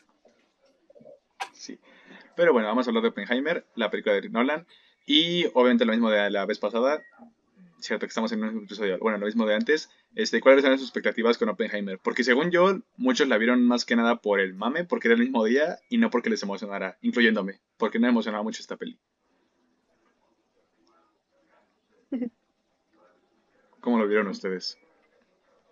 Eh, en mi caso sí me emocionaba, no por Nolan, porque como que ya estaba muy desencantada de Nolan, ya no, no me encanta. Sí me gustan sus películas, pero no me encantan. Uh, la última que me gustó mucho de él fue El Caballero de la Noche. Creo que fue la que dije, mm, no sé, eso está muy chida y así me encantó. Lo de ahí en fuera es como que, ah, están bien, están chidas. Y ya ni siquiera vi Tenet, o sea, ya me quitaron las ganas de verla. Y pues ya no tenía emoción por, por él, pero como dijeron que iba a estar Cillian Murphy, dije, oh, por él sí la voy a ir a ver. Porque igual hace tiempo como que acá estaba obsesionada con ese hombre y por él vi Peaky Blinders, nada más. No la terminé, pero la empecé a ver por él. Y es muy buen, es muy buen actor. Creo que no soy la única a la que le encanta aquí Cillian Murphy. Y pues me emocioné más por él y luego empecé a ver como a toda la gente que agregaban al elenco, sobre todo Florence Pugh, de ahí dije, no, ya, o sea, ya lo tengo que ir a ver. Y pues ya después empezó lo del, bueno, el mame de, de esto de que se iba a estrenar junto a Barbie. Pero igual, aunque sí pasó bastante inadvertida esta película al principio, como que ni siquiera me enteré cuando salió su primer tráiler, hasta después, como tres semanas después me enteré. Sí me emocionaba ver los avances que, que llegaba a ver. Esas eran mis expectativas. Nice. Y la verdad sí se cumplieron bastante. ¿Y tú, Mario? Uh, yo, yo igual no soy tan fanático de Nolan. Sí me gusta, pero pues tampoco vi Tenet porque, no sé, decían mucha mierda y no sé, no quería gastar mi dinero en eso. Y pues creo que me empecé a emocionar cuando dijeron que Cillian Murphy iba a ser el protagonista porque siempre era muy secundario en sus películas. Era el espantapájaros, saliendo un cameo, salía en Dunkirk de que tres minutos y no sé, era bonito verlo al fin como un protagonista en el cine porque también está Peaky Blinders, pero nunca la vi. Y después ya me emocioné más cuando agregaron más personas al elenco porque está Matt Damon y como te dije, a mí me gusta mucho Matt Damon, Emily Blunt y sobre todo David Asmalchian. No sé por qué ese actor me encanta mucho, que es Polka Dot Man, el tipo, el policía en The Dark Knight. No sé, me gusta mucho. Y pues sí me emocionaba, pero no me emocionaba tanto. De hecho, hasta tú me preguntaste antes de entrar a la, a la sala, Oppenheimer sí te emociona. Y pues yo dije, ah, pues sí, le besó, le besó. Y pues, creo que fue, no, que, creo que fue bueno ir así, porque así pude emocionarme mejor. Nice. Um, yo pues casi lo mismo, de hecho, o sea, no soy muy fan de Nolan. Me gusta mucho su primera etapa, de las que he visto, que es este Memento, excepto al final. Este, Insomnia. Este, el, Insomnia, no la he visto todavía, este El Gran Truco. Me falta Insomnia Following. Y Following, tampoco la he visto. Por eso me encanta esa primera etapa, porque no he visto mucho, no. Pero a mí Nolan, a mí Nolan me perdió a partir de Inception. De hecho, a partir de Inception dije, ah, no me encanta Inception. Luego vi Interstellar, dije, me gusta mucho porque son temas que me gustan mucho como, pues, temas de física y del espacio. Y dije, me gusta mucho justamente cómo las plantean, pero fuera de ahí la historia, eh, se me hace un poco cursi. No sé, muy telenovela. Es que de que por, por el poder del amor. Y ¡Hey! Esa no me gustaba. Y Tenet tampoco la vi. De hecho, sí.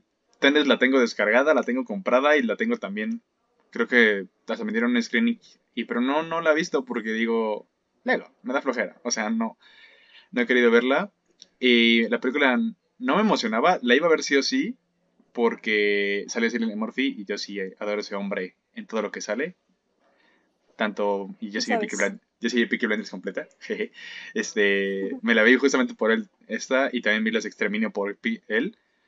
Y pues sí, me emocionaba un poquito. Ah, sí, cierto. Sí, este. Y dije, a ver, vamos a ver. Podría estar buena. Siento que Nolan es bueno cuando. Como recordando su primera etapa, siento que es muy bueno cuando se trata de conflictos más pequeñitos, más internos. Dije, siento que podría estar bien, pero la neta no, no sé. Me empecé a emocionar más cuando no, vi entrevistas de Nolan, de, porque cómo explicaba el, los treinta y cinco milímetros, cómo explicaba el IMAX, justamente. Que tiene varias entrevistas y dije, no sé, me, me gusta cómo lo explica, me gusta lo que al parecer quiere transmitir. Y pues la vi y... Oh, Dios. Dios mío, no. Pero bueno, vamos a empezar con esto. Ahora sí que no, no. Eso pasa mucho con Nolan y creo que mucha gente también lo ve así de que última, con sus últimas películas como que se concentra tanto en hacer algo tan grande y tan, tan guau que te impresione lo que ves. Así como en tanto en imagen, sonido y todo, la magnitud, como que se olvida de la historia. Creo que eso le pasa mucho, por ejemplo, con Dunkirk, que a mí me gustan mucho las películas de, de la Segunda Guerra Mundial, me gustan mucho, también por eso me emocionaba esta película. Y Dunkirk también dije, ah, pues la voy a ver porque trata de eso, ¿no? De Normandía y todo eso, ¿no? pero es como que no hay ninguna historia, historia ahí, o sea, creo que lo unic- la única parte emocional de esa película es justamente lo que pasa en el bote, donde eh, sale este Cillian Murphy justamente, que está en el bote con el papá y los, y los dos chicos, y, y un chico, y se muere el chico. Entonces creo que es lo único emocional, de ahí en fuera es como nada más, es mostrarte cómo fue ese día y ya, o sea, es todo. Y así le pasó sí, con, con, ah, con Interstellar lo, Interstellar lo mismo. Siento como que se concentra tanto en mostrarte el espacio, cómo se ve el agujero negro, wow, súper genial, pero termina siendo la historia como el poder del amor. Y es como, ah, bueno, está bien. No manches, era Barry que gana el niño, sí es cierto. Sí. Sí. No me acordaba. De hecho, yo no, no me acuerdo de Dunkirk. De hecho. Yo tampoco, yo solo me acuerdo de esa película Cillian Murphy, un plano de un plano que me gustó mucho, que es muy conocido, de Tom Hardy frente a un avión quemándose, y ya, es lo que nos, sí. Lo único, ah, bueno, y que sale este, y que sale Harry Styles. Es lo único que me acuerdo de esa película. Pero ahora sí con... Tengo muchas dudas, porque yo la vi con Mario y los dos salimos como si hubieran matado a nuestras madres frente a nosotros. Pero tú no, Andrea, tú saliste muy feliz. Tú saliste muy feliz. Sí, yo salí bien. Yo dije, ah, qué chido, me gustó otra vez Nolan. Vamos a comer, ya. Vamos a comer. Vamos a comer. Hay que explotar unos cohetes. Pero sí tengo mucha duda de cómo te impactó a ti, Andrea, y quiero... Bueno, a Mario más o menos ya sé cómo le impactó, lo vi, pero ¿cómo te impactó a ti la película? Es que... No sé, o sea, es más que eso, ah, no sé, no fue como que dijera, no manches, ya perdí, o sea, como que me sintiera mal después de ver la película por el tema, ¿no? Lo que trata de, eh, maldita humanidad, todo, hace todo para destruirse, ¿no? O algo así. No, pues, genuinamente más, puede que, wow, creo que Nolan otra vez como que tomó el camino de concentrarse en la historia, ¿no? No solamente en todo lo visual, o todo lo externo, todo lo técnico, sino que otra vez como que se concentró en la historia. Y justamente me gustó mucho esa parte de, de que se concentra en el personaje, no simplemente mostrándote, mostrándote lo de la bomba o un, un suceso histórico. Es el personaje lo importante y los personajes como junto a él. Pero, o sea, no me impactó de otra manera, sinceramente. Simplemente me volvió a gustar Nolan. Nice. Pero quiero saber ustedes por qué les impactó tanto. Uf, no sé por dónde empezar. Um, bueno, de hecho, es curioso porque de hecho empezó la, lo que le preguntaba a Mario de que, oye, ¿tú tienes expectativa por esta película? Porque sí tenía mucha duda, porque yo, yo tampoco sabía mucho qué esperar. Le dije, pues, no sé qué esperar, la neta. De hecho, hasta dije, ah, cuando llegué a la sala normalmente me gusta ver igual los comerciales o quedarme ahí expectante, pero dije, nah, voy al baño otra vez. Este, y todo, pero... Bueno, es que los comerciales fueron horribles. Sí, también. este, este eh, pero ya empezó la película... Y me gusta mucho el plano inicial, que es este Cillian Murphy viendo el charco con las azotones de pisadas. Y dije, ok, ok, me gustó mucho la introducción. Y cuando empezamos a ver al, cuando empezamos a ver al Cillian Murphy ya joven y que justamente le empiezan como que a prender, y se ven justamente las escenas como de las partículas de los átomos azules y de la lluvia. Ahí de hecho creo que esa, mi, mi postura cambió, porque dije, fuck it, ok, ok, yo me estoy enganchando, porque normalmente tengo un fetiche yo cuando, cuando muestran como que animaciones o cosas psicodélicas en la pantalla, lo que sea, yo me quedo muy enajenado, o sea, parezco como niño, como, como boya con el, la cosa esta, o sea, neta yo me enlelo, o sea, cuando muestran ese tipo de cosas, digo, wow, y me enganchó un montón, me enganchó un montón porque empecé a ver lo que no, Nolan al parecer quiere contar, que era más que nada... Que empezamos con un Cillian Murphy que vamos saltando de pasado para presente, pasado a presente, luego futuro casi casi. Y me gustaba mucho ver a esta persona animada.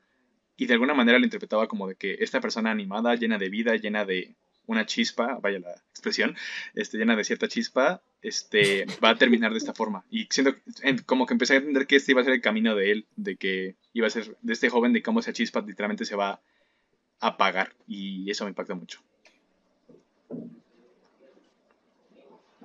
También me gustó eso, porque al principio como que él tiene toda esa ilusión sobre la física cuántica, está muy emocionado, y creo que también es como, ahí se ve el arco, ¿no? Cómo cambia el personaje totalmente, y, y también, o sea, cómo acaban los planos, o sea, casi empieza así con los con la mirada de Cillian Murphy, que de por sí ya es como impactante su mirada nada más.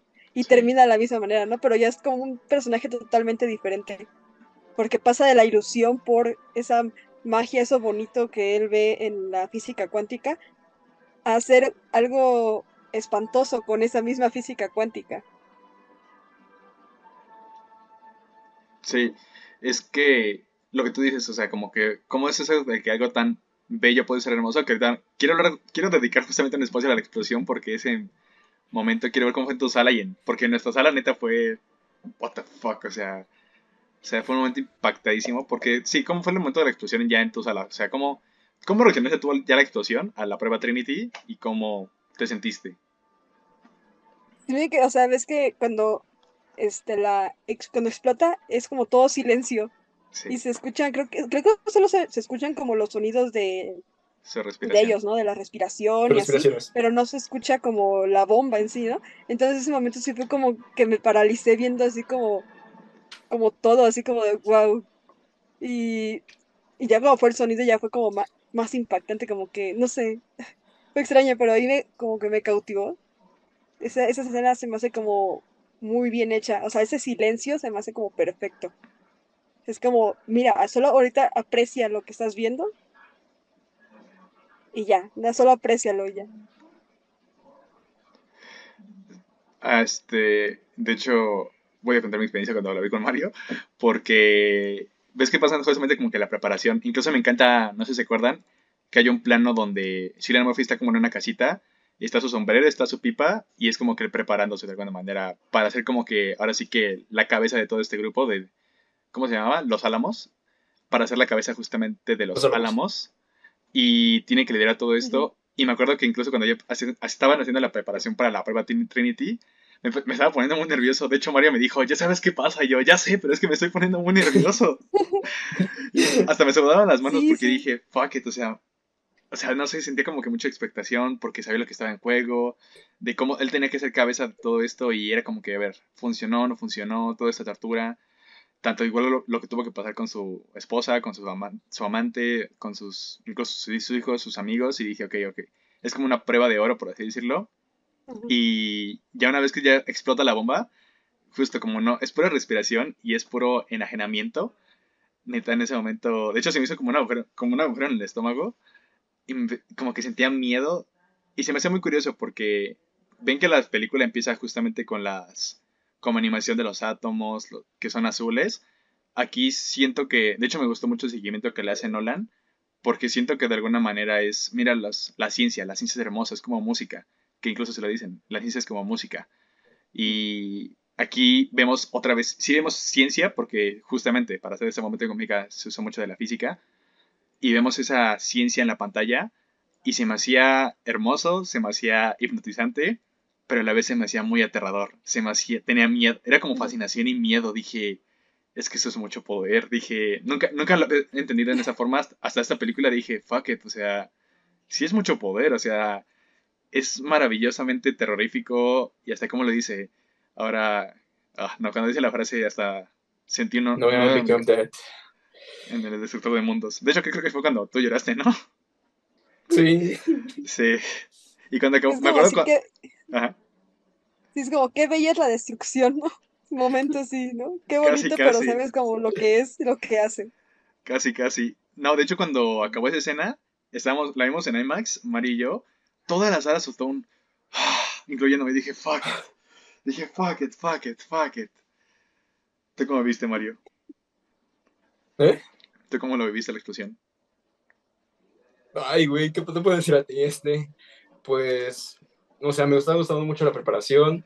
De hecho, de hecho te lo dije, como que en un momento en mi cabeza estuve pensando, cuando vi a Josh, era como decir, Drake, ¿dónde está la puerta? Pero, pero, no, pude, pero no pude decir el chiste, porque sentía mucha tensión por, por el personaje de Josh Peck, que estaba como, tu trabajo es que esa, esa aguja no pase de ahí, porque si pasa de ahí estamos muertos. Y no sé, el, el gloso de a Josh, bueno, a, es que no me acuerdo cómo se llama su personaje, perdón, para mí es Josh, para mí es Josh. Eh, no sé, me ponía muy nervioso, muy, muy, muy, muy nervioso. Y cuando pasó la explosión, que toda la sala se quedó en silencio, no sé, se sintió muy raro porque sentí que como que toda la sala como que contuvo la respiración, ¿sabes? Era como, sí. No escuché nada, nada, nada, nada, nada. Y o sea, hay que tener, o sea, la vimos en una sala IMAX gigante donde las bocinas hacían que temblara la pantalla bien cabrón. Ah, sí, cierto. Que no se escuchara nada, era como que, ay, güey. Sí, sí, sí fue un momento que me impactó mucho. Y cuando se muestra la explosión, que se parece muchísimo justo a las partículas que se venían al principio con la lluvia, no sé, sí, sí, sí, sí, sí sentí un nudo en la garganta. Y cuando es la mirada de Cillian Murphy, de que ve todo lo que ha logrado, que como cambia completamente su perspectiva de la ciencia, y que se escuche el No, I'm Become Death, The Destroyer of the Worlds, y vemos el close-up de la explosión, ahí sí dije, no sé, ese sí fue un momento de, Dios, esto sí es cine, y no sé, me empecé a sentir mal por Cillian Murphy, y sí empecé a llorar bien feo, y o sea, no sé, de, dije, no, ok, no hay pedo, todos están llorando, pero después, cuando terminó la escena y todos dejamos el suspiro, y ahorita se me dijiste, ¿estás bien? Y yo, sí, cállate. Igual, me, me gusta, por ejemplo, lo que tú decías, Cristian, de que sabes lo que va a pasar, pero como que estás como tenso, porque estaba uh-huh. esto desde el principio, ¿no? De que había una mínima posibilidad de que destruyan el mundo, ¿no? Hicieron uh-huh. una, algo como que explosiones en cadena que destruían el mundo. Y tú sabes que eso no pasó, ¿no? Pero dices, es que ellos no saben eso, ¿no? Los que están ahí, los personajes no saben eso. Ellos siguen creyendo, creyendo que podrían destruir el mundo si, si activan la bomba, ¿no? Hay una mínima posibilidad de eso. Y aunque tú sabes que no es así, que no va a pasar, te, te pone tenso. Sí. Eh, de hecho, algo que me gusta mucho de esta película, creo que lo acabamos de hablar en Misión Imposible, pero este, es de cómo hablábamos del conflicto interno y externo de los personajes. Y aquí lo que me gusta mucho es que, justo como el conflicto externo es lo de la bomba, es como que tienes que hacer una bomba, es algo que nos surge, tienes que hacer esta bomba masiva. Pero me encanta el conflicto interno porque más allá de justamente ver a la figura que... No sé, ya ven que luego hay como que biopics que vemos a la estrella, que no sé qué, lo logró todo que no, y todo eso. Y eso no me encanta, como Bohemian Rhapsody, pero eso no me encanta. Y aquí me gustó mucho eso, que incluso hay un momento... Creo, no, sí es antes de la, de la explosión, que es cuando se entera de la muerte de esta Florence Pugh. Y se, él se escapa al bosque. No, es antes. Se escapa al bosque y hasta ella, Emily Blunt, le dice de que... Tienes que mantenerte fuerte, porque tú eres el... Si, si tú te caes, todo, todo esto se va a caer y todo va a valer verga. Y me encanta que es justamente la lucha interna de, que, de este personaje que incluso... Que pasa en el discurso, que tiene que mostrarse fuerte, fuerte, pero por dentro el hombre está sufriendo un infierno. O sea, está sufriendo el infierno mismo. Y dije, shit, o sea... Hasta casi me da ansiedad cuando estaba viendo eso. Dije, no, no sé cómo puedo cargar con todo eso. No sé cómo puedo cargar con todo eso. Que me hace empatizar más con, con él. Esa escena es, creo que la mejor de toda la película, cuando están como celebrando y él así como que quiere celebrar, pero no, no puede, o sea, y como en ese, igual ahí, como juega con los sonidos, de que se escucha un grito de, de la nada, así como de una niña, ¿no?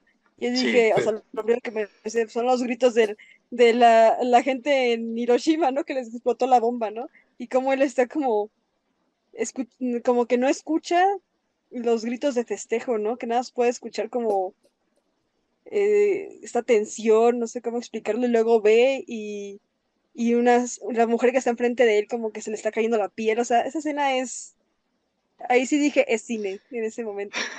Sí, de hecho justo me gusta cómo incluso él trata como de gritar más alto, pero mientras más fuerte intenta gritar, menos se escuchan los aplausos y empieza a escuchar los gritos de Hiroshima y no sé, sí me puso muy nervioso también esa escena, sobre todo cuando va caminando y pisa algo y ve que es un cadáver. Sí. Oh, sí, sí, sí. De hecho, a mí me ponía muy tenso los, los pasos de escalones. O sea, de hecho, yo pensé que eran cosas de la bomba, pero luego ya vi que eran como los pasos de las personas. Me ponía muy tenso cada vez que escuchaba el ton, ton, ton, ton, ton, ton, ton, ton. Me encanta cómo está el Segovia. De hecho, si ves, si ves el, el rey que te mandé, Mario, de cómo hicieron justamente la escena del alumbramiento en el cuarto de interrogatorio. ¿Y que me mandaste hace rato? Sí. Ajá, me encanta ese momento igual porque le empiezan a hacer más preguntas, más preguntas, más preguntas. Y como lo, que, lo empiezan a como que acorralar emocionalmente. Y me encanta que empieza a moverse el espacio de fondo y empieza a escuchar otra vez los escalones, los escalones.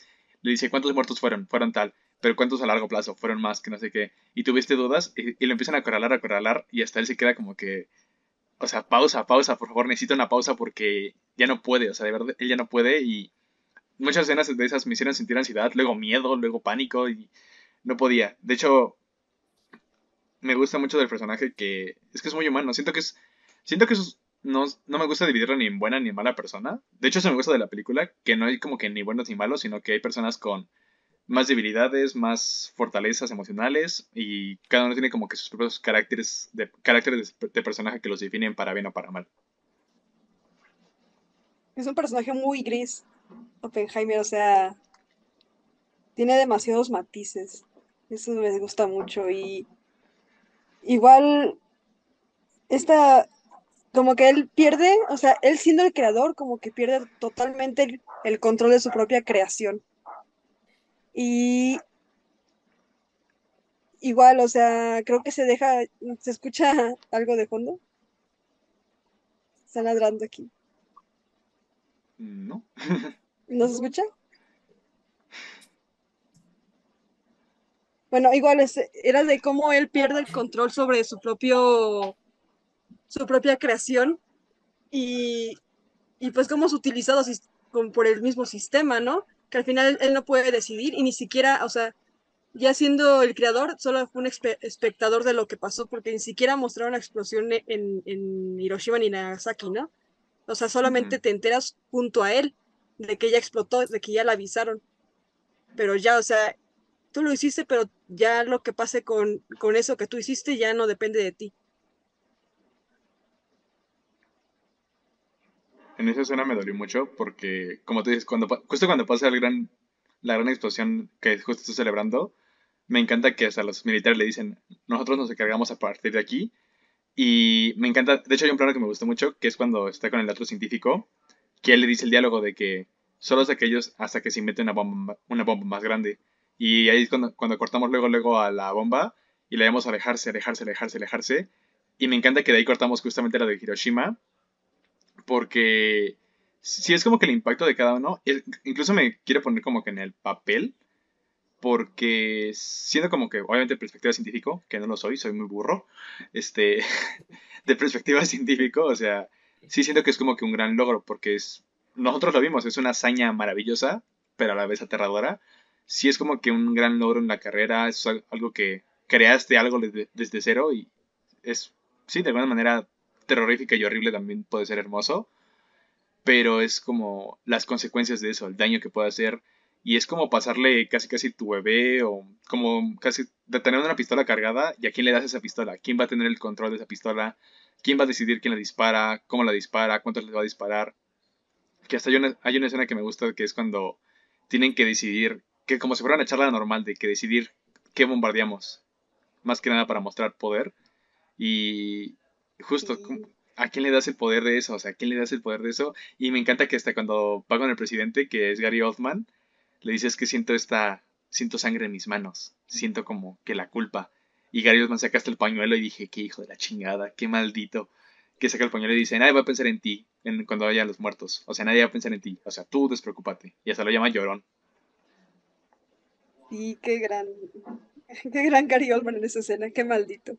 Igual, o sea, cuando se pasa esto de como que el, el fondo detrás de, de este Cillian Murphy como que tiembla, o sí, no, ahorita lo mencionaste, Cristian, que es uh-huh. tanto en, cuando lo están interrogando como en esa escena donde están como festejando, es, se mueve el fondo, siento que es como los momentos en el que él cae en, cae en cuenta, o sea, como que se da cuenta de las consecuencias de, de lo que hizo, de sus decisiones, justo en esos momentos, o sea, se da cuenta de lo que hizo, es como, de, oh, hice esto y ya no lo puedo deshacer, o sea, ya está hecho, y ya no voy a poder hacer nada, o sea, ya no puedo detener que alguien más haga algo con esto, ¿no? Sí, de hecho, tengo una pregunta para ustedes sobre cómo llegan ustedes a sentir la... Sí, como, como ansiedad o miedo, porque es algo que he notado más en las películas últimamente de cómo llegan a transmitir, o los miedos, o las ansiedades, o cosas así, porque aquí lo que tú dijiste de la mirada de Cillian de por sí como que es muy penetrante, y me encanta que su mirada, más la música, más este sonido como... La música que hizo este... Ay, ¿cómo se llama el compositor? Para que se me fue el nombre. Ludwig Göransson. Ludwig. Ludwig Göransson. O sea, como es como un sonido de... Como si fuera un, casi casi un vacío. Y se me hacía muy agobiante. Y quería saber, o sea, ¿cómo sentían ustedes? O sea, ¿sí les transmitía esta ansiedad, este miedo, esta profundidad? Porque yo sí me sentí como que... Shit, o sea, de por sí yo me siento... Luego con miedo cuando estoy a punto de hacer algo... entre comillas, importante, no me quiero imaginar cómo es esto, cómo es cuando, cuando te atormentan recuerdos como lo que mencionábamos en Across the Spider-Verse, cómo es el que te atormente tanto algo que en un punto ya hasta la música te hace sentir como que ese vacío en ti.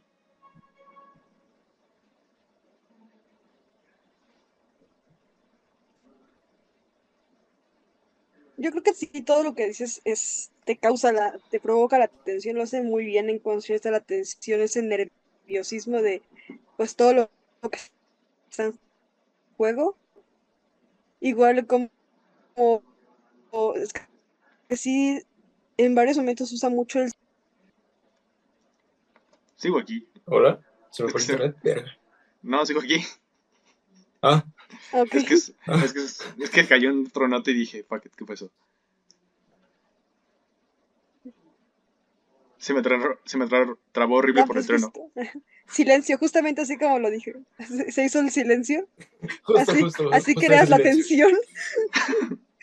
Y pues esto, y de por sí, o sea, Cillian Murphy de verdad aquí da la mejor actuación. Y sí, o sea, transmite demasiado con sus ojos y tiene unos ojos muy penetrantes y muy expresivos. Y, y sí te...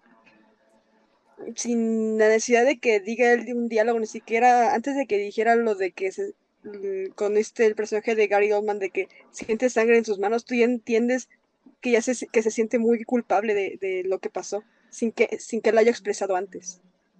Simplemente con él, con, con su actuación, con su mirada, con todos los demás elementos. ¿Tú cómo ves eso, Mario? ¿Tú cómo ves eso? Pues con los ojos. Eh, no, este... Te pues, veo un pensante. Es que sí. No sé, no quiero hablar de esta película, maldita sea. Eh, pues justo eh, los momentos... Como, como te dije saliendo, o sea, realmente casi toda la película está llena de música, pero llena de música, llena de música, y ese momento, los momentos que hay en silencio sí son muy perturbadores, justamente por eso sonaba todo el tiempo escuchar música, música, música, música, música, música, música, pues lo más emocionante tiene que ocurrir o en silencio o en una tonada muy, muy, muy, muy específica que sea diferente de todos los leitmotivs que se está utilizando, o con instrumentos diferentes, y, eh, perdón, tronó acá, eh, ¿Qué, ¿Qué está diciendo? Ah, sí. Eh, y pues, no sé, el silencio sí crea esta tensión, como justamente ahorita se creó la, la, la, la tensión, el misterio, no sé, con el silencio. Siento que sí es muy impactante eso y pues, no sé. También la manera en la que se mueve el fondo o la que... Es que la mirada de Cillian sí es muy penetrante, no sé, te llegas hasta el alma, te sientes mal por ese hombre, quieres avanzar. ¿Quieres darle sopa? ¿Quieres que se siente tranquilo? Cuéntame. No, y no, pasó otra vez. No, se me cayó algo. Vol- ¿Volvió el señor, Cristian? ¿Volvió el señor? No, se me cayó una patineta. Ah, en mi pie me dolió. Es que la última vez que hiciste eso. Perdón, la última vez que hiciste eso nos dijiste, llama a la policía. No, es que... Es que me asustó. Me asusté o algo. Y, me, y pateé, me cayó la patineta en la rodilla y grité un salto de niña. Ah. Cállate. Como Ken, como Ken. Como Ken, sí, como Ken, saltando. Como Ken. Oh, fuck, sí me dolió. ¿Qué decías, Mario? Perdón, no te escuché la última parte. Um, ¿De qué estás hablando? No lo sé, estaba llegando. Ah, ya, de, de, de, de la... Cállate, de la música, de que... Um... No, no, no, no, de la mirada de Pedro de Killian, que... lo siento, lo siento, lo siento. Que, no sé, la mirada de ese hombre, te, de por sí, cuando están en los close-ups de Killian, donde estamos viendo simplemente la mirada perdida que tienes, ya, ya te hace sentir mal por él, te, te empiezas a sentir ansioso, y justamente en la, la escena del reel, o sea, que se está moviendo poco a poco el fondo, y mientras más lo están interrogando, se está moviendo más y más y más y más y más, está más tembloroso el fondo, y el único enfocado es Killian, y de repente justamente cuando toda la luz recae en él, como que sí te sientes, no sé, muy ansioso, muy triste por él. Y ya, es todo lo que dije, creo, creo.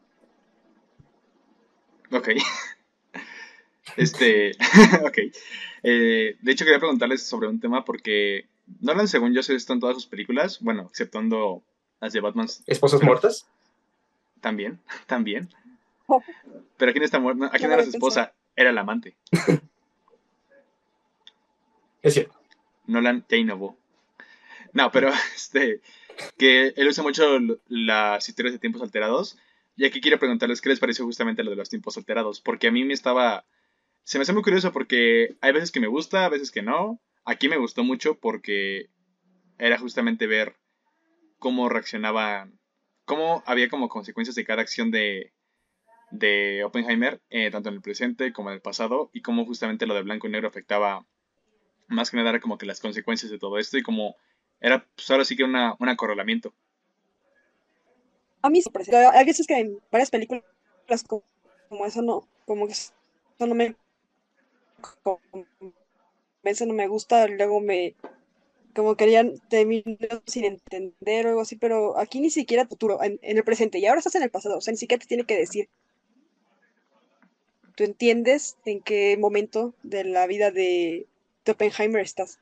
Y me gustó mucho cómo manejó esto, y justamente también por eso, porque es como que te muestra la decisión de, de, de Oppenheimer y su consecuencia después.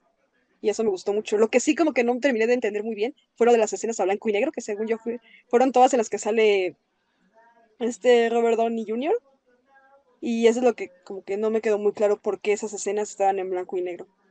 Pues, según Nolan... A mí también me gustó, eh, igual, estoy igual que tú, Cristian, como que a veces me gusta el manejo de tiempo de Nolan, y a veces no. Por ejemplo, en Memento me gusta, excepto en el clímax, eh, en The Prestige me gusta mucho,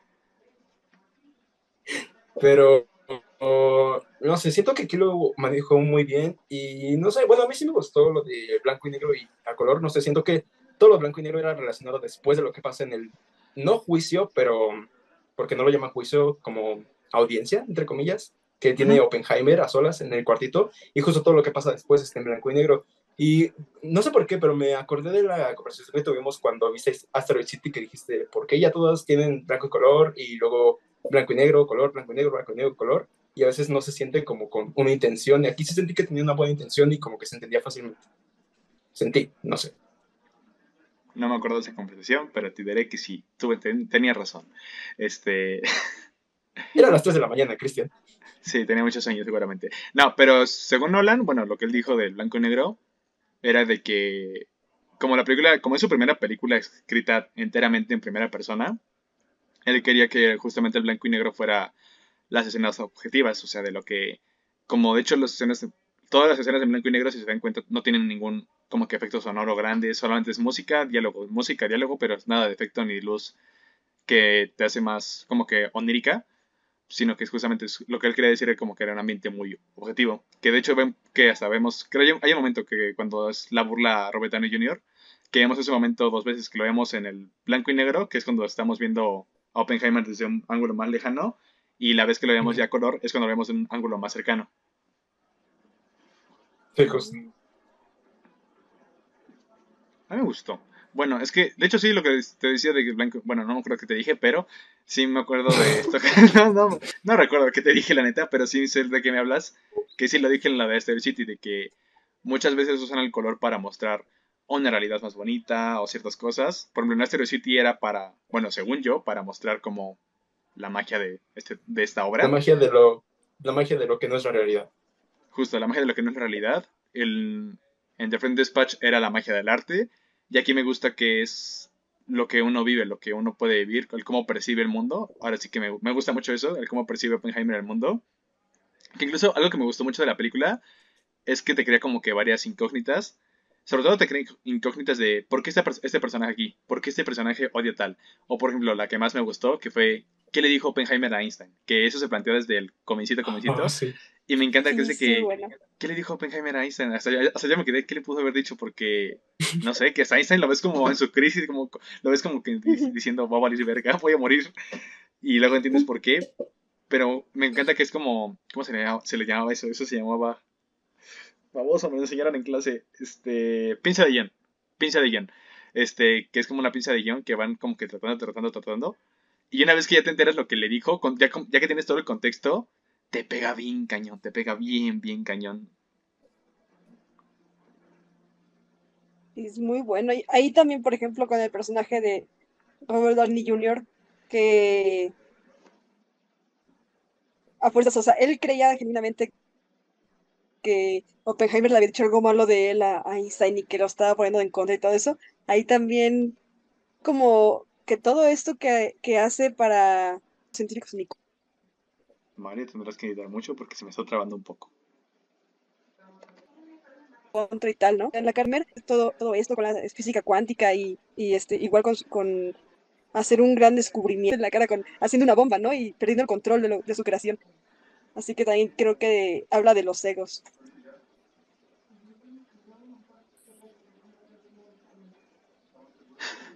¿Qué tienes, Mario? Silencio. Silencio, tercer ejemplo. Es que... ¿Qué tienes, Mario? No sé, no, no, no, no, me gusta, no me gusta hablar de esta película, lo siento, lo siento. ¿Tien, ah. Tienes la mirada, tienes la mirada Oppenheimer, ¿qué te pasa? Es que tú sabes cómo me puse, este... ¿Qué preguntaste? No, pues también, dinos, ¿qué te pareció? Porque yo estoy sacando todo ah. también. Ah, bueno, al, ah, algo que eh, me acordé ahorita que dijiste lo de Nolan, que justamente también... es algo típico que tienen sus películas y que justo lo hablamos hace ocho horas, no me acuerdo cuánto, en Misión Imposible, son los giros que Nolan, no, los giros, que Nolan le gusta mucho hacer los giros como típicos del tercer acto, pero aquí siento que estaban muy bien planteados y, y no sé, ¿qué les pareció el, el giro de, Oppenheim, de Robert Downey junior? Porque me acuerdo que tú y yo nos reímos cuando salió Rami Malek por primera vez y después como de, oh por Dios.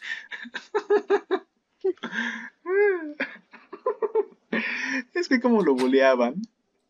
Sí. Yeah. Es que me encanta como dice, ¿pueden filmar esto, por favor? ¡Quítate! Y le tira la tabla. Lo siento, señor. Lo siento, señor.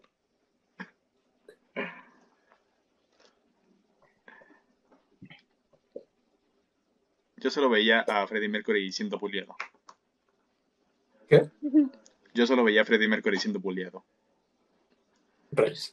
Por Bohemian no, Rhapsody. Sí.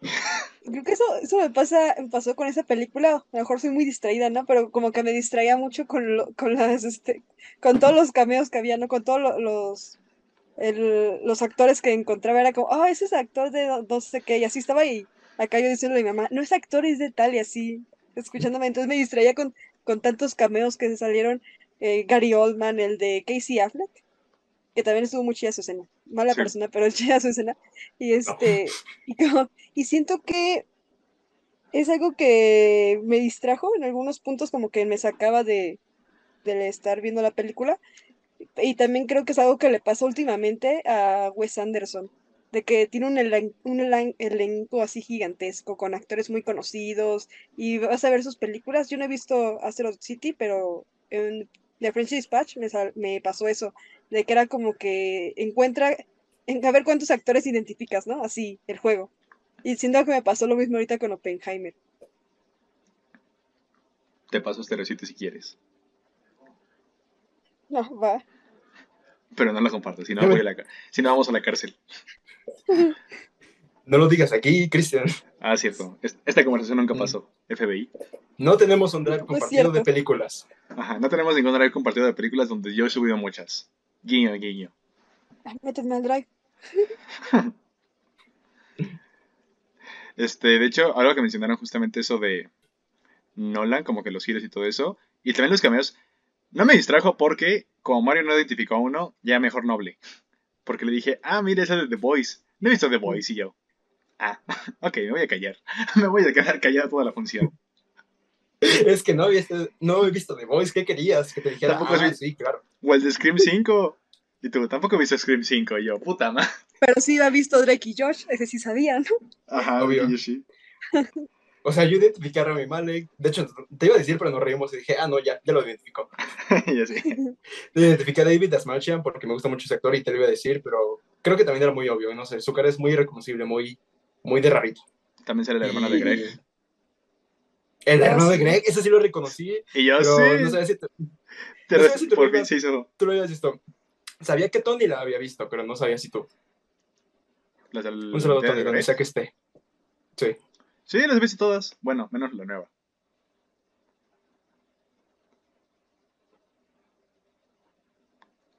¿Qué fue eso?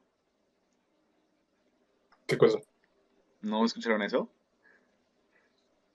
Acá tronó, no sé allá. Ah, escuché algo muy extraño. Este, pero sí, los que más me gust- no me gustaron. Sí me gustaron. De hecho, el que más me gustó fue el de Gary Oldman, porque dije, oh, Gary Oldman. Pero no sé por qué me recordó ese- su acento un poquito al de Mank. Que dije, mmm, suena como en Mank. Sí. ¿Y quién más Gary aparece? Oldman es grande. Sí, ah, Gary Oldman. Lo, lo adoro demasiado. Más por Planet of the Apes.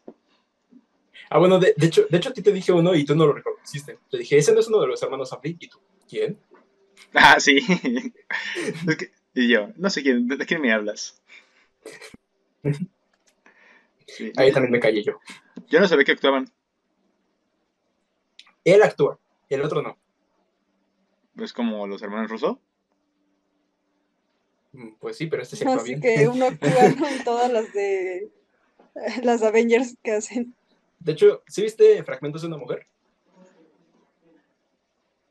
Ah, no, bueno, oh, no. Pues él sale ahí. No, de hecho de esta, ¿cómo se llama esa? Vanessa Kirby, ¿no? ¿Se llama? Sí, Vanessa Kirby. De ella solo he visto Misión Imposible y Hobbs and Shaw. Sí, sí, sí. Hasta, sí. Ahí, hasta ahí llegó mi... ¿Y la corona qué pasó? Tampoco la he visto. Oh. He visto, pero soy un fan de Downton Abbey. Es mi novela. Sí, está muy buena y tiene mucho drama. Es una novela, ¿no? Para señoras inglesas. Sí, de hecho, sí, es como una novela de señoras y ya, oh, Dios. Es como, como lo que era en How I Met Your Mother de que, oh, Dios, ¿quién regó las plantas de la señora Cartwright? Justo, justo, justo. Sí, que, de hecho, algo que ya no mencioné de Oppenheimer es, ¿qué les parecieron? O sea, tengo una duda, ahora que mencionamos a Nolan y que mencionamos esposas muertas, en este caso amantes, es que he visto que a mucha gente no le gusta el tratamiento de las mujeres en Nolan, porque normalmente, pues sí, la, normalmente las mata, o sea, en The Dark Knight las matan, en El Gran Truco las matan, Inception, en Inception las matan, en Interstellar la matan, en Memento, Memento la matan. Siempre, no sé si a lo mejor tuvo un mal matrimonio y quedó resentido, o de su estilo, no sé, pero... Como no, Bombach. Como... No, mucho, o sea, como que le gusta matar personas, siempre que sean esposas, pero como ven ese tema justamente aquí. Que ver con el protagonista y ya con eso las mata. Sí, como que así se desquita, dije, en vez de pagar terapia, voy a matar a este personaje. Voy a matar, para darle de un evento canónico al personaje. Sí. No, el pues, evento canónico. No sé, lo siento que no es un, un problema solo de Nolan, tienen varios directores hombres que también hacen, escriben. Como que hacen, hacen cosas así parecidas, de que no... Mmm, o termina haciendo como que... No sé, por ejemplo, está lo de la madre muerta, ¿no? Que siempre la mamá está muerta del protagonista, ¿no? O sí. Así ciertas cosas, o que no... Aquí lo que vi... Esto lo vi en Twitter, ¿no? Pero había alguien que decía como que... Este... Nolan, por ejemplo, confunde... No sé, por ejemplo, la, esta, el personaje de Florence Pugh está como... Pues sí tiene depresión, ¿no? Más o menos porque termina matándose, y, pero la hace ver como medio que está loquita, no sé, y uh-huh. a la, al personaje de Emily Blunt, este, igual vi que a mucha gente no le gustó, a mí sí me gustó, me hubiera gustado más como ver de, de la relación de ellos dos, como que faltó un poquito más, es, pero me gustaba como, cómo se imponía, más cuando estaban eh, como ahí en ese... en el juicio, que no era juicio, que era, en ese momento me gustó mucho, pero hubo ah, gente sí. que no le gustó tampoco, y también como que a ella la dejan abandonada gran parte de la película, y hasta el final es cuando ya la, la toman para, para ese momento, y creo que pudo, como que pudieron haberle, darle más importancia, porque finalmente de ella, de su testimonio también dependía este Oppenheimer, ¿no? O sea, tenía que testificar Este, a favor de, de, de su esposo, quien le puso el cuerno con, pues, con el personaje de Florence Pugh, ¿no? Tenía que hablar a su favor, de todos modos. De Pero hecho, sí creo mí... que no es exclusivo de Nolan, le pasa a varios. Uh-huh. Por ejemplo, también este Quentin Tarantino, no me encanta también, como hace, escribe a las mujeres en las películas. ¿No te gusta Kill Bill? Sí me gusta, pero igual, o sea, esta parte de que la mujer tiene que tener un trauma, tienen que haberle hecho algo espantoso para, para que busque la venganza. Es Si no, no me gusta mucho ese, como esa motivación. Qué bueno que Isidro no está aquí. Ah, sí, él adora Tarantino. Le encanta Tarantino, le encanta Don Loco y odia Pulp Fiction. Todos sabemos eso de Isidro. Es que tenía la duda de esto de, de las mujeres, porque a mí el de, el de Florence Pugh me pareció, creo que es el que menos me gustó, porque me gustó mucho el de Emily Blunt. Me gusta de que es como que la más sensata, la más aterrizada a lo que es la realidad de ellos dos, porque de hecho lo dicen de que, creo que hasta se puede comparar con los, con los artistas, de que muchas veces los científicos, los artistas, o sea, gente que tiene en sí su trabajo, tiene, tiende a tener el ego muy alto, y hasta los, lo dicen uh-huh. de que, es que, ¿por qué le caigo mal a este? Ah, es que este me tiró a tierra, Segu- seguramente se habló mal de mí, o cosas así. Y Emily Blunt, es, hasta Oppenheimer dice, no, no me están saboteando. Y ella le dice, sí, tarados, te, te están saboteando, o sea, están en tu contra, o sea, abre los estúpidos ojos. Que hasta como le dice, aparte le, le das la mano, o sea, ¿cómo te atreves a darle la mano? Sí. Ajá, y, ajá, por eso me encanta ese momento de cuando le van a dar la mano y ella lo rechaza. Y dije, y ella sí, lo rechaza, sí. Sí, yo sí, sí maldita sea. Pero es que, es, sí, justamente, ajá. Ella viéndolo como un, desde fuera, como que percibía cosas que, que Oppenheimer no. Uh-huh. Y de hecho eso me gustó mucho, porque de hecho, les digo, sí me gusta mucho cuando es la fuerza de Oppenheimer, la que es la que lo, la que lo llega a levantar, o me encanta este código que tienen entre sí, de que... ¿De las sábanas? Met, mete las sábanas, no, no, no mete las sábanas y Josh. Sí, es muy chido. O sea, me gusta esa clase de cosas, pero me gusta que también es un personaje por su cuenta, que sin lo del alcohol, me gusta lo del alcohol, porque... Espera, no, me gusta lo del alcohol en parte porque... Porque ayuda mucho al personaje de Oppenheimer a darle profundidad a él. Lo que les decía de que, como es alguien, una, una persona que lidia con problemas familiares, que también tiene que trabajar aparte de todo eso y tener que llevar a esa carga, más creo que no le beneficia justamente al personaje, porque no me parece mal que sea alcohólica, pero sí me parece mal que no profundicen en el por qué es tan alcohólica, o sea, por qué es justamente así.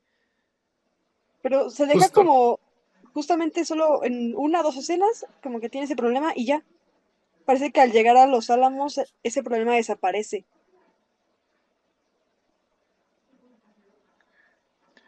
Sí, bueno, creo que solamente lo mencionaron una vez, que es cuando dicen que se la pasa en el bar. Mm, sí, nada más. Porque mm. tenemos la primera escena donde está ebria con el bebé y después mencionan eso y ya. De hecho está muy desaparecido. Pero que no hay, la... ah, ahí no hay ninguna como consecuencia, no, o sea, nada pasa, no pasa nada de que sea alcohólica. No, no. Ahí es que me sí. hubiera gustado ver un poco más de eso. Es que sí, es que como que muchos personajes luego son para alimentar a Oppenheimer. Lo que a mí me parece chido, a la vez chido y a la vez mal. Por ejemplo, voy a compararla con, no me malinterpreten por el ejemplo, pero la voy a comparar con Spider-Man de Tom Holland y Spider-Man de Sam Raimi. Que algo que me gusta de las de Sam Raimi es que es, los personajes alimentan a Peter Parker, a su dramaticidad de personaje, pero también son personajes por sí mismos. Por ejemplo, Mary Jane, que quiere ser actriz, que tiene sus peripecias, o Harry. Y en las de Tom Holland, por ejemplo, no me gusta que son como personajes al servicio del protagonista, de que estamos para ti, te servimos para tal, pero no tenemos personalidad más allá de eso. Sí.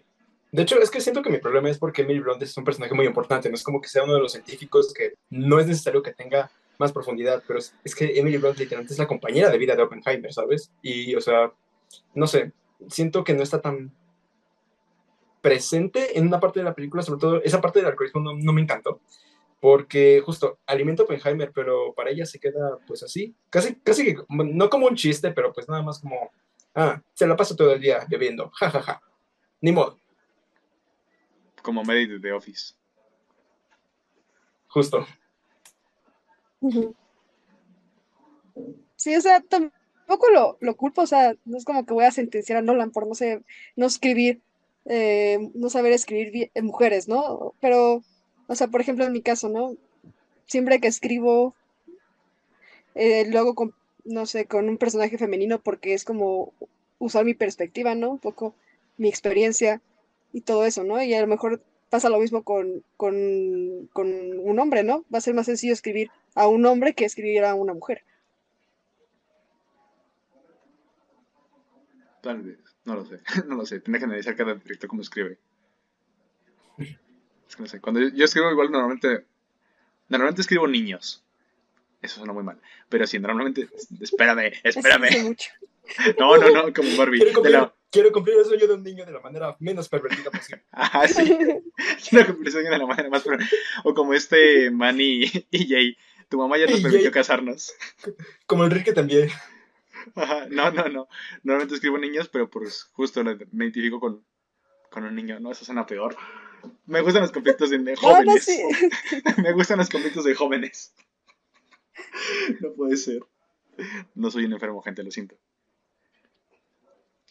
Pero sería cuestión de ver las perspectivas. Creo que directores que me gusta mucho cómo escriben a ambos sexos sería Guillermo del Toro, Almodóvar, no sé quién más. Spike Lee. Spike Lee. Mm. Mita y mita. Para mí. Es que, ¿no viste She's Got a Habit, o sí? Sí. ¿Ah, sí? Uh-huh. O sea, por eso me gusta mucho ahí, pero fuera de ahí no. No, esa no. Por ejemplo, o sea, ahí va la pregunta. ¿A ustedes les gusta cómo, cómo Greta ah, escribe hombres? Sí, me encanta. ¿Sí? Me gusta mucho. Me hace llorar, de, de hecho me hace llorar, digo. Uh-huh. Sí. Amo a Lucas Hedges de Lady Bird. Yo amo a Timothy Chalamet. Amo, amo a Ken. Y amo a Alan. A Alan también. Alan. Sí, Alan pues... es todo. Creo que había, había alguien que no me gustaba cómo escribía, pero eso en general. Por ejemplo, Elizabeth Banks no me gusta cómo dirige en general. Bueno, no, no he visto Coca, Cocaine Bear. A lo mejor esa está buena, pero los que he visto de ella digo, uh, no me gustan. A mí, eso va a ser un poco polémico. No me gusta el cine de Ari Aster. Uh, ok. What? No he, vi- la última, no he visto la última, la, con la que hizo con Joaquín Phoenix, no la he visto, pero tanto Midsommar como... No, ay, ¿cuál no. era la otra? Hereditario. Eh, Hereditario. No, o sea, puedo decir, sí son buenas películas, pero no me gusta. El estilo no me gusta. No, no sé qué tiene, pero no. De nuestros episodios más vistos, vayan a verlo. Eso es lo que decir. Ajá. Um, siento que Bowser Freight... Uh, no, te, no creo que te guste, la verdad. Es más Ari Aster que nunca y incluso a mí me disgustó. Ay, no, no, no me gusta, sinceramente no, no lo disfruto. A la verga, ya va a ser rara. Pero bueno, este, justamente, ¿qué más querían mencionar? Se me fue el tiempo. Este, a la... Y yo, este, bueno, ¿qué más quieren destacar de la película? Yo destacaría mucho la música porque es que neta, he escuchado la música varios días y digo, Dios, me da quiere dar depresión. Y a la vez quiero estudiar física. Yo no. Yo no. Lo siento, yo soy honesto. Yo no. Es divertida. Bueno, lo que entiendes. Yo nunca entiendo nada de física. No. Esta, bueno, a mí me gustaba en bachillerato y en secundaria. Luego ya le perdí la... Crist- el hilo. Cristian, la reprobé diez veces en bachillerato, maldita sea. A la verga, a la verga. Bueno, es a hermosa. Mí también la música. La música creo que es de las mejores cosas. El sonido, o sea, en general. La... ¿Cómo, ¿Cómo se le dice? ¿La mezcla de sonido? Sí. Me gustó bastante. Y este las actuaciones y pues, muy buenas. Creo que no no tengo ni, ninguna excepción. Y pero bueno, hay también otro punto que igual digo, a lo mejor fui muy distraída, ¿no? Porque también me perdí ya después de en el tercer el tercer acto cuando empiezan como más se con, a concentrarse en los en los juicios que no son juicios. Como que empieza, empiezan a nombrar muchos, este, a muchos personajes, ¿no?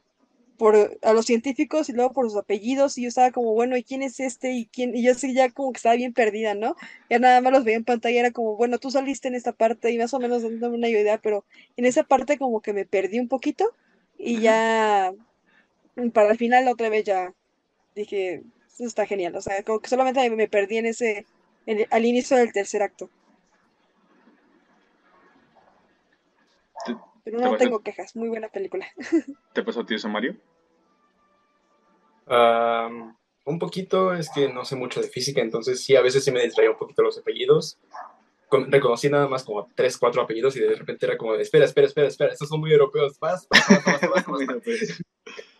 Muy europeos, pero um, algo que quisiera destacar es una conversación final con Einstein, que es justo de cómo te recuerda del mundo y... Um, Esta parte en la que le dice, tranquilo, eventualmente te van a perdonar, pero recuerda, no va a ser por ti, va a ser por ellos. Y justamente es cuando está mostrando a este Benny Sardi, que le da la mano a Emily Blunt y ella no se la da. Y pues este, ah, ese diálogo final, que ya, ya no quiero hablar de él. Me gustó mucho la película. Tal vez ilustremos el mundo. Yo igual que la destacaría, esa la película me pareció muy buena.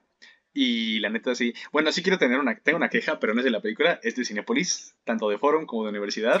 Sí, sí, por favor, sí, sí, sí, sí. Dilo, cuando, dilo, dilo, cuando dilo, acaban, dilo. Cuando acaban las, las películas y salen los créditos, ya ven que sale el de que la salida es por acá, cállate, cállate, por favor, cállate. O sea, de verdad, me caga porque Oppenheimer dice, tal vez si destruimos el mundo, suena la música épicamente, corte a negro, créditos, se baja el volumen de la música y ¡la salida es por la acá! ¡La salida es por acá! Ay, yo... No, no, no, ¿te acuerdas? ¿Te acuerdas en Spider-Man cuando, o sea, empezó a sonar Am I Dreaming? Y ¡la salida sí. es por acá! Bueno, está bien, ya va a salir Colin. ¡La salida es por acá! ¡Cállate! Sí. ¿Qué dijiste? Solo, son, solo somos cinco en la sala, ya déjanos disfrutar la música. Sí, lo odio, es como que, ¿por qué reino en mi momento? O sea, estaba en mi trauma más latente y, ah, la salida por acá, yo, oh, que la canción ya va a llegar. Yo también quiero hacer una queja entonces. Pero va para Cinemex, de por donde yo vivo, de que tuve que irme a otro cine, porque justamente el horario que yo iba a tomar para Oppenheimer, justamente terminando Barbie, una hora después iba a ver Oppenheimer, no la pusieron, simplemente estaba en su página, pero no la pusieron ahí en el, en el cine. Y les dije y dijeron, ah, es que se está descargando la película y va a estar hasta las seis de la tarde. ¿Qué? Yo así de, no mamen, no voy a estar aquí cuatro horas esperando la película. Ahí va mi queja para Cinemex. Cinemex también te odio. Porque me pasó algo parecido cuando quería ver la de Drácula. Es que no llegó el formato. Y yo, ¿cómo que no llegó el formato? No llegó. Así me dijeron, o sea, les dije, ¿no me topo para Drácula? No llegó. ¿No lo pueden pedir? Ay, no. No, los, no lo creo. Y yo, ¿seguros? Lo siento. Y yo, calla, ya me harté de ti, me voy.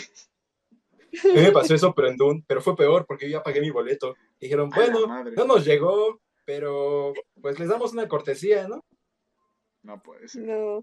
Para Dune también me pasó lo mismo, de que me dijeron, no está el horario que quieres, ni modo. En el mismo cine. Por eso soy Team Cinépolis, pero no, no de sus empleados. Y, por cierto, este, universidad, más seguridad ahí, por favor. Porque literalmente no le enseñé, no le enseñé mi boleto a nadie, a nadie y se lo pasé yo. Ok. Yo te dije, yo te dije, yo te dije, yo te dije, en mis cines siempre te dejan pasar así sin gas. Sí, qué pedo. O sea, no compran boleto, ya se meten. Ya, ya lo pensé. hice, hice eso una vez. De hecho, Digo, en, en nuestros asientos de Barbie no había nadie al lado. ¿Cómo no? A mi lado no, recuerda, estaba vacío. ¿No llegó un tipo? De Barbie, no, no llegó nadie. Llegó en Oppenheimer. Ah.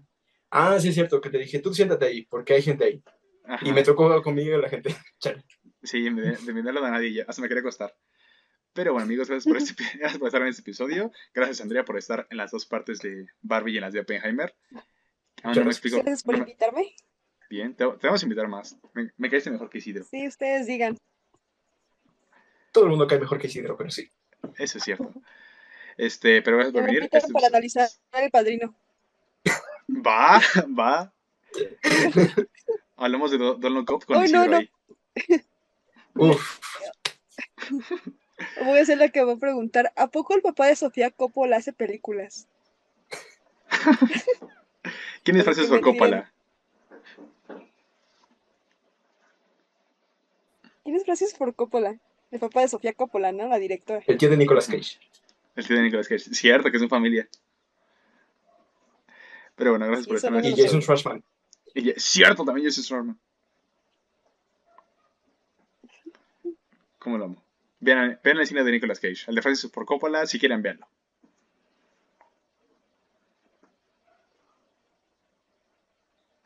Ahora se robó.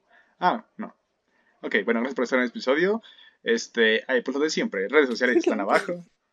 No sé, me trabé un poco, me trabé por un rato. Este, bueno, ya saben que las redes sociales están aquí abajo. En la ejemplo cuatro de silencio. No, puta madre. Se me está trabando horrible. No, redes sociales están aquí abajo. Muchos silencios en este episodio. No pienso decir nada más. Redes sociales abajo y gracias por estar en este episodio. Y no sé cuándo salga esto, así que esperen la parte dos de Misión Imposible. No sé cuándo salga esto, depende de Mario y su computadora, que a ver, ahorita me explica qué le está pasando. Pero bueno, bye. Sí. Adiós. Bye. Ok, ya estoy listo para... Oh. Mierda, llegué tarde.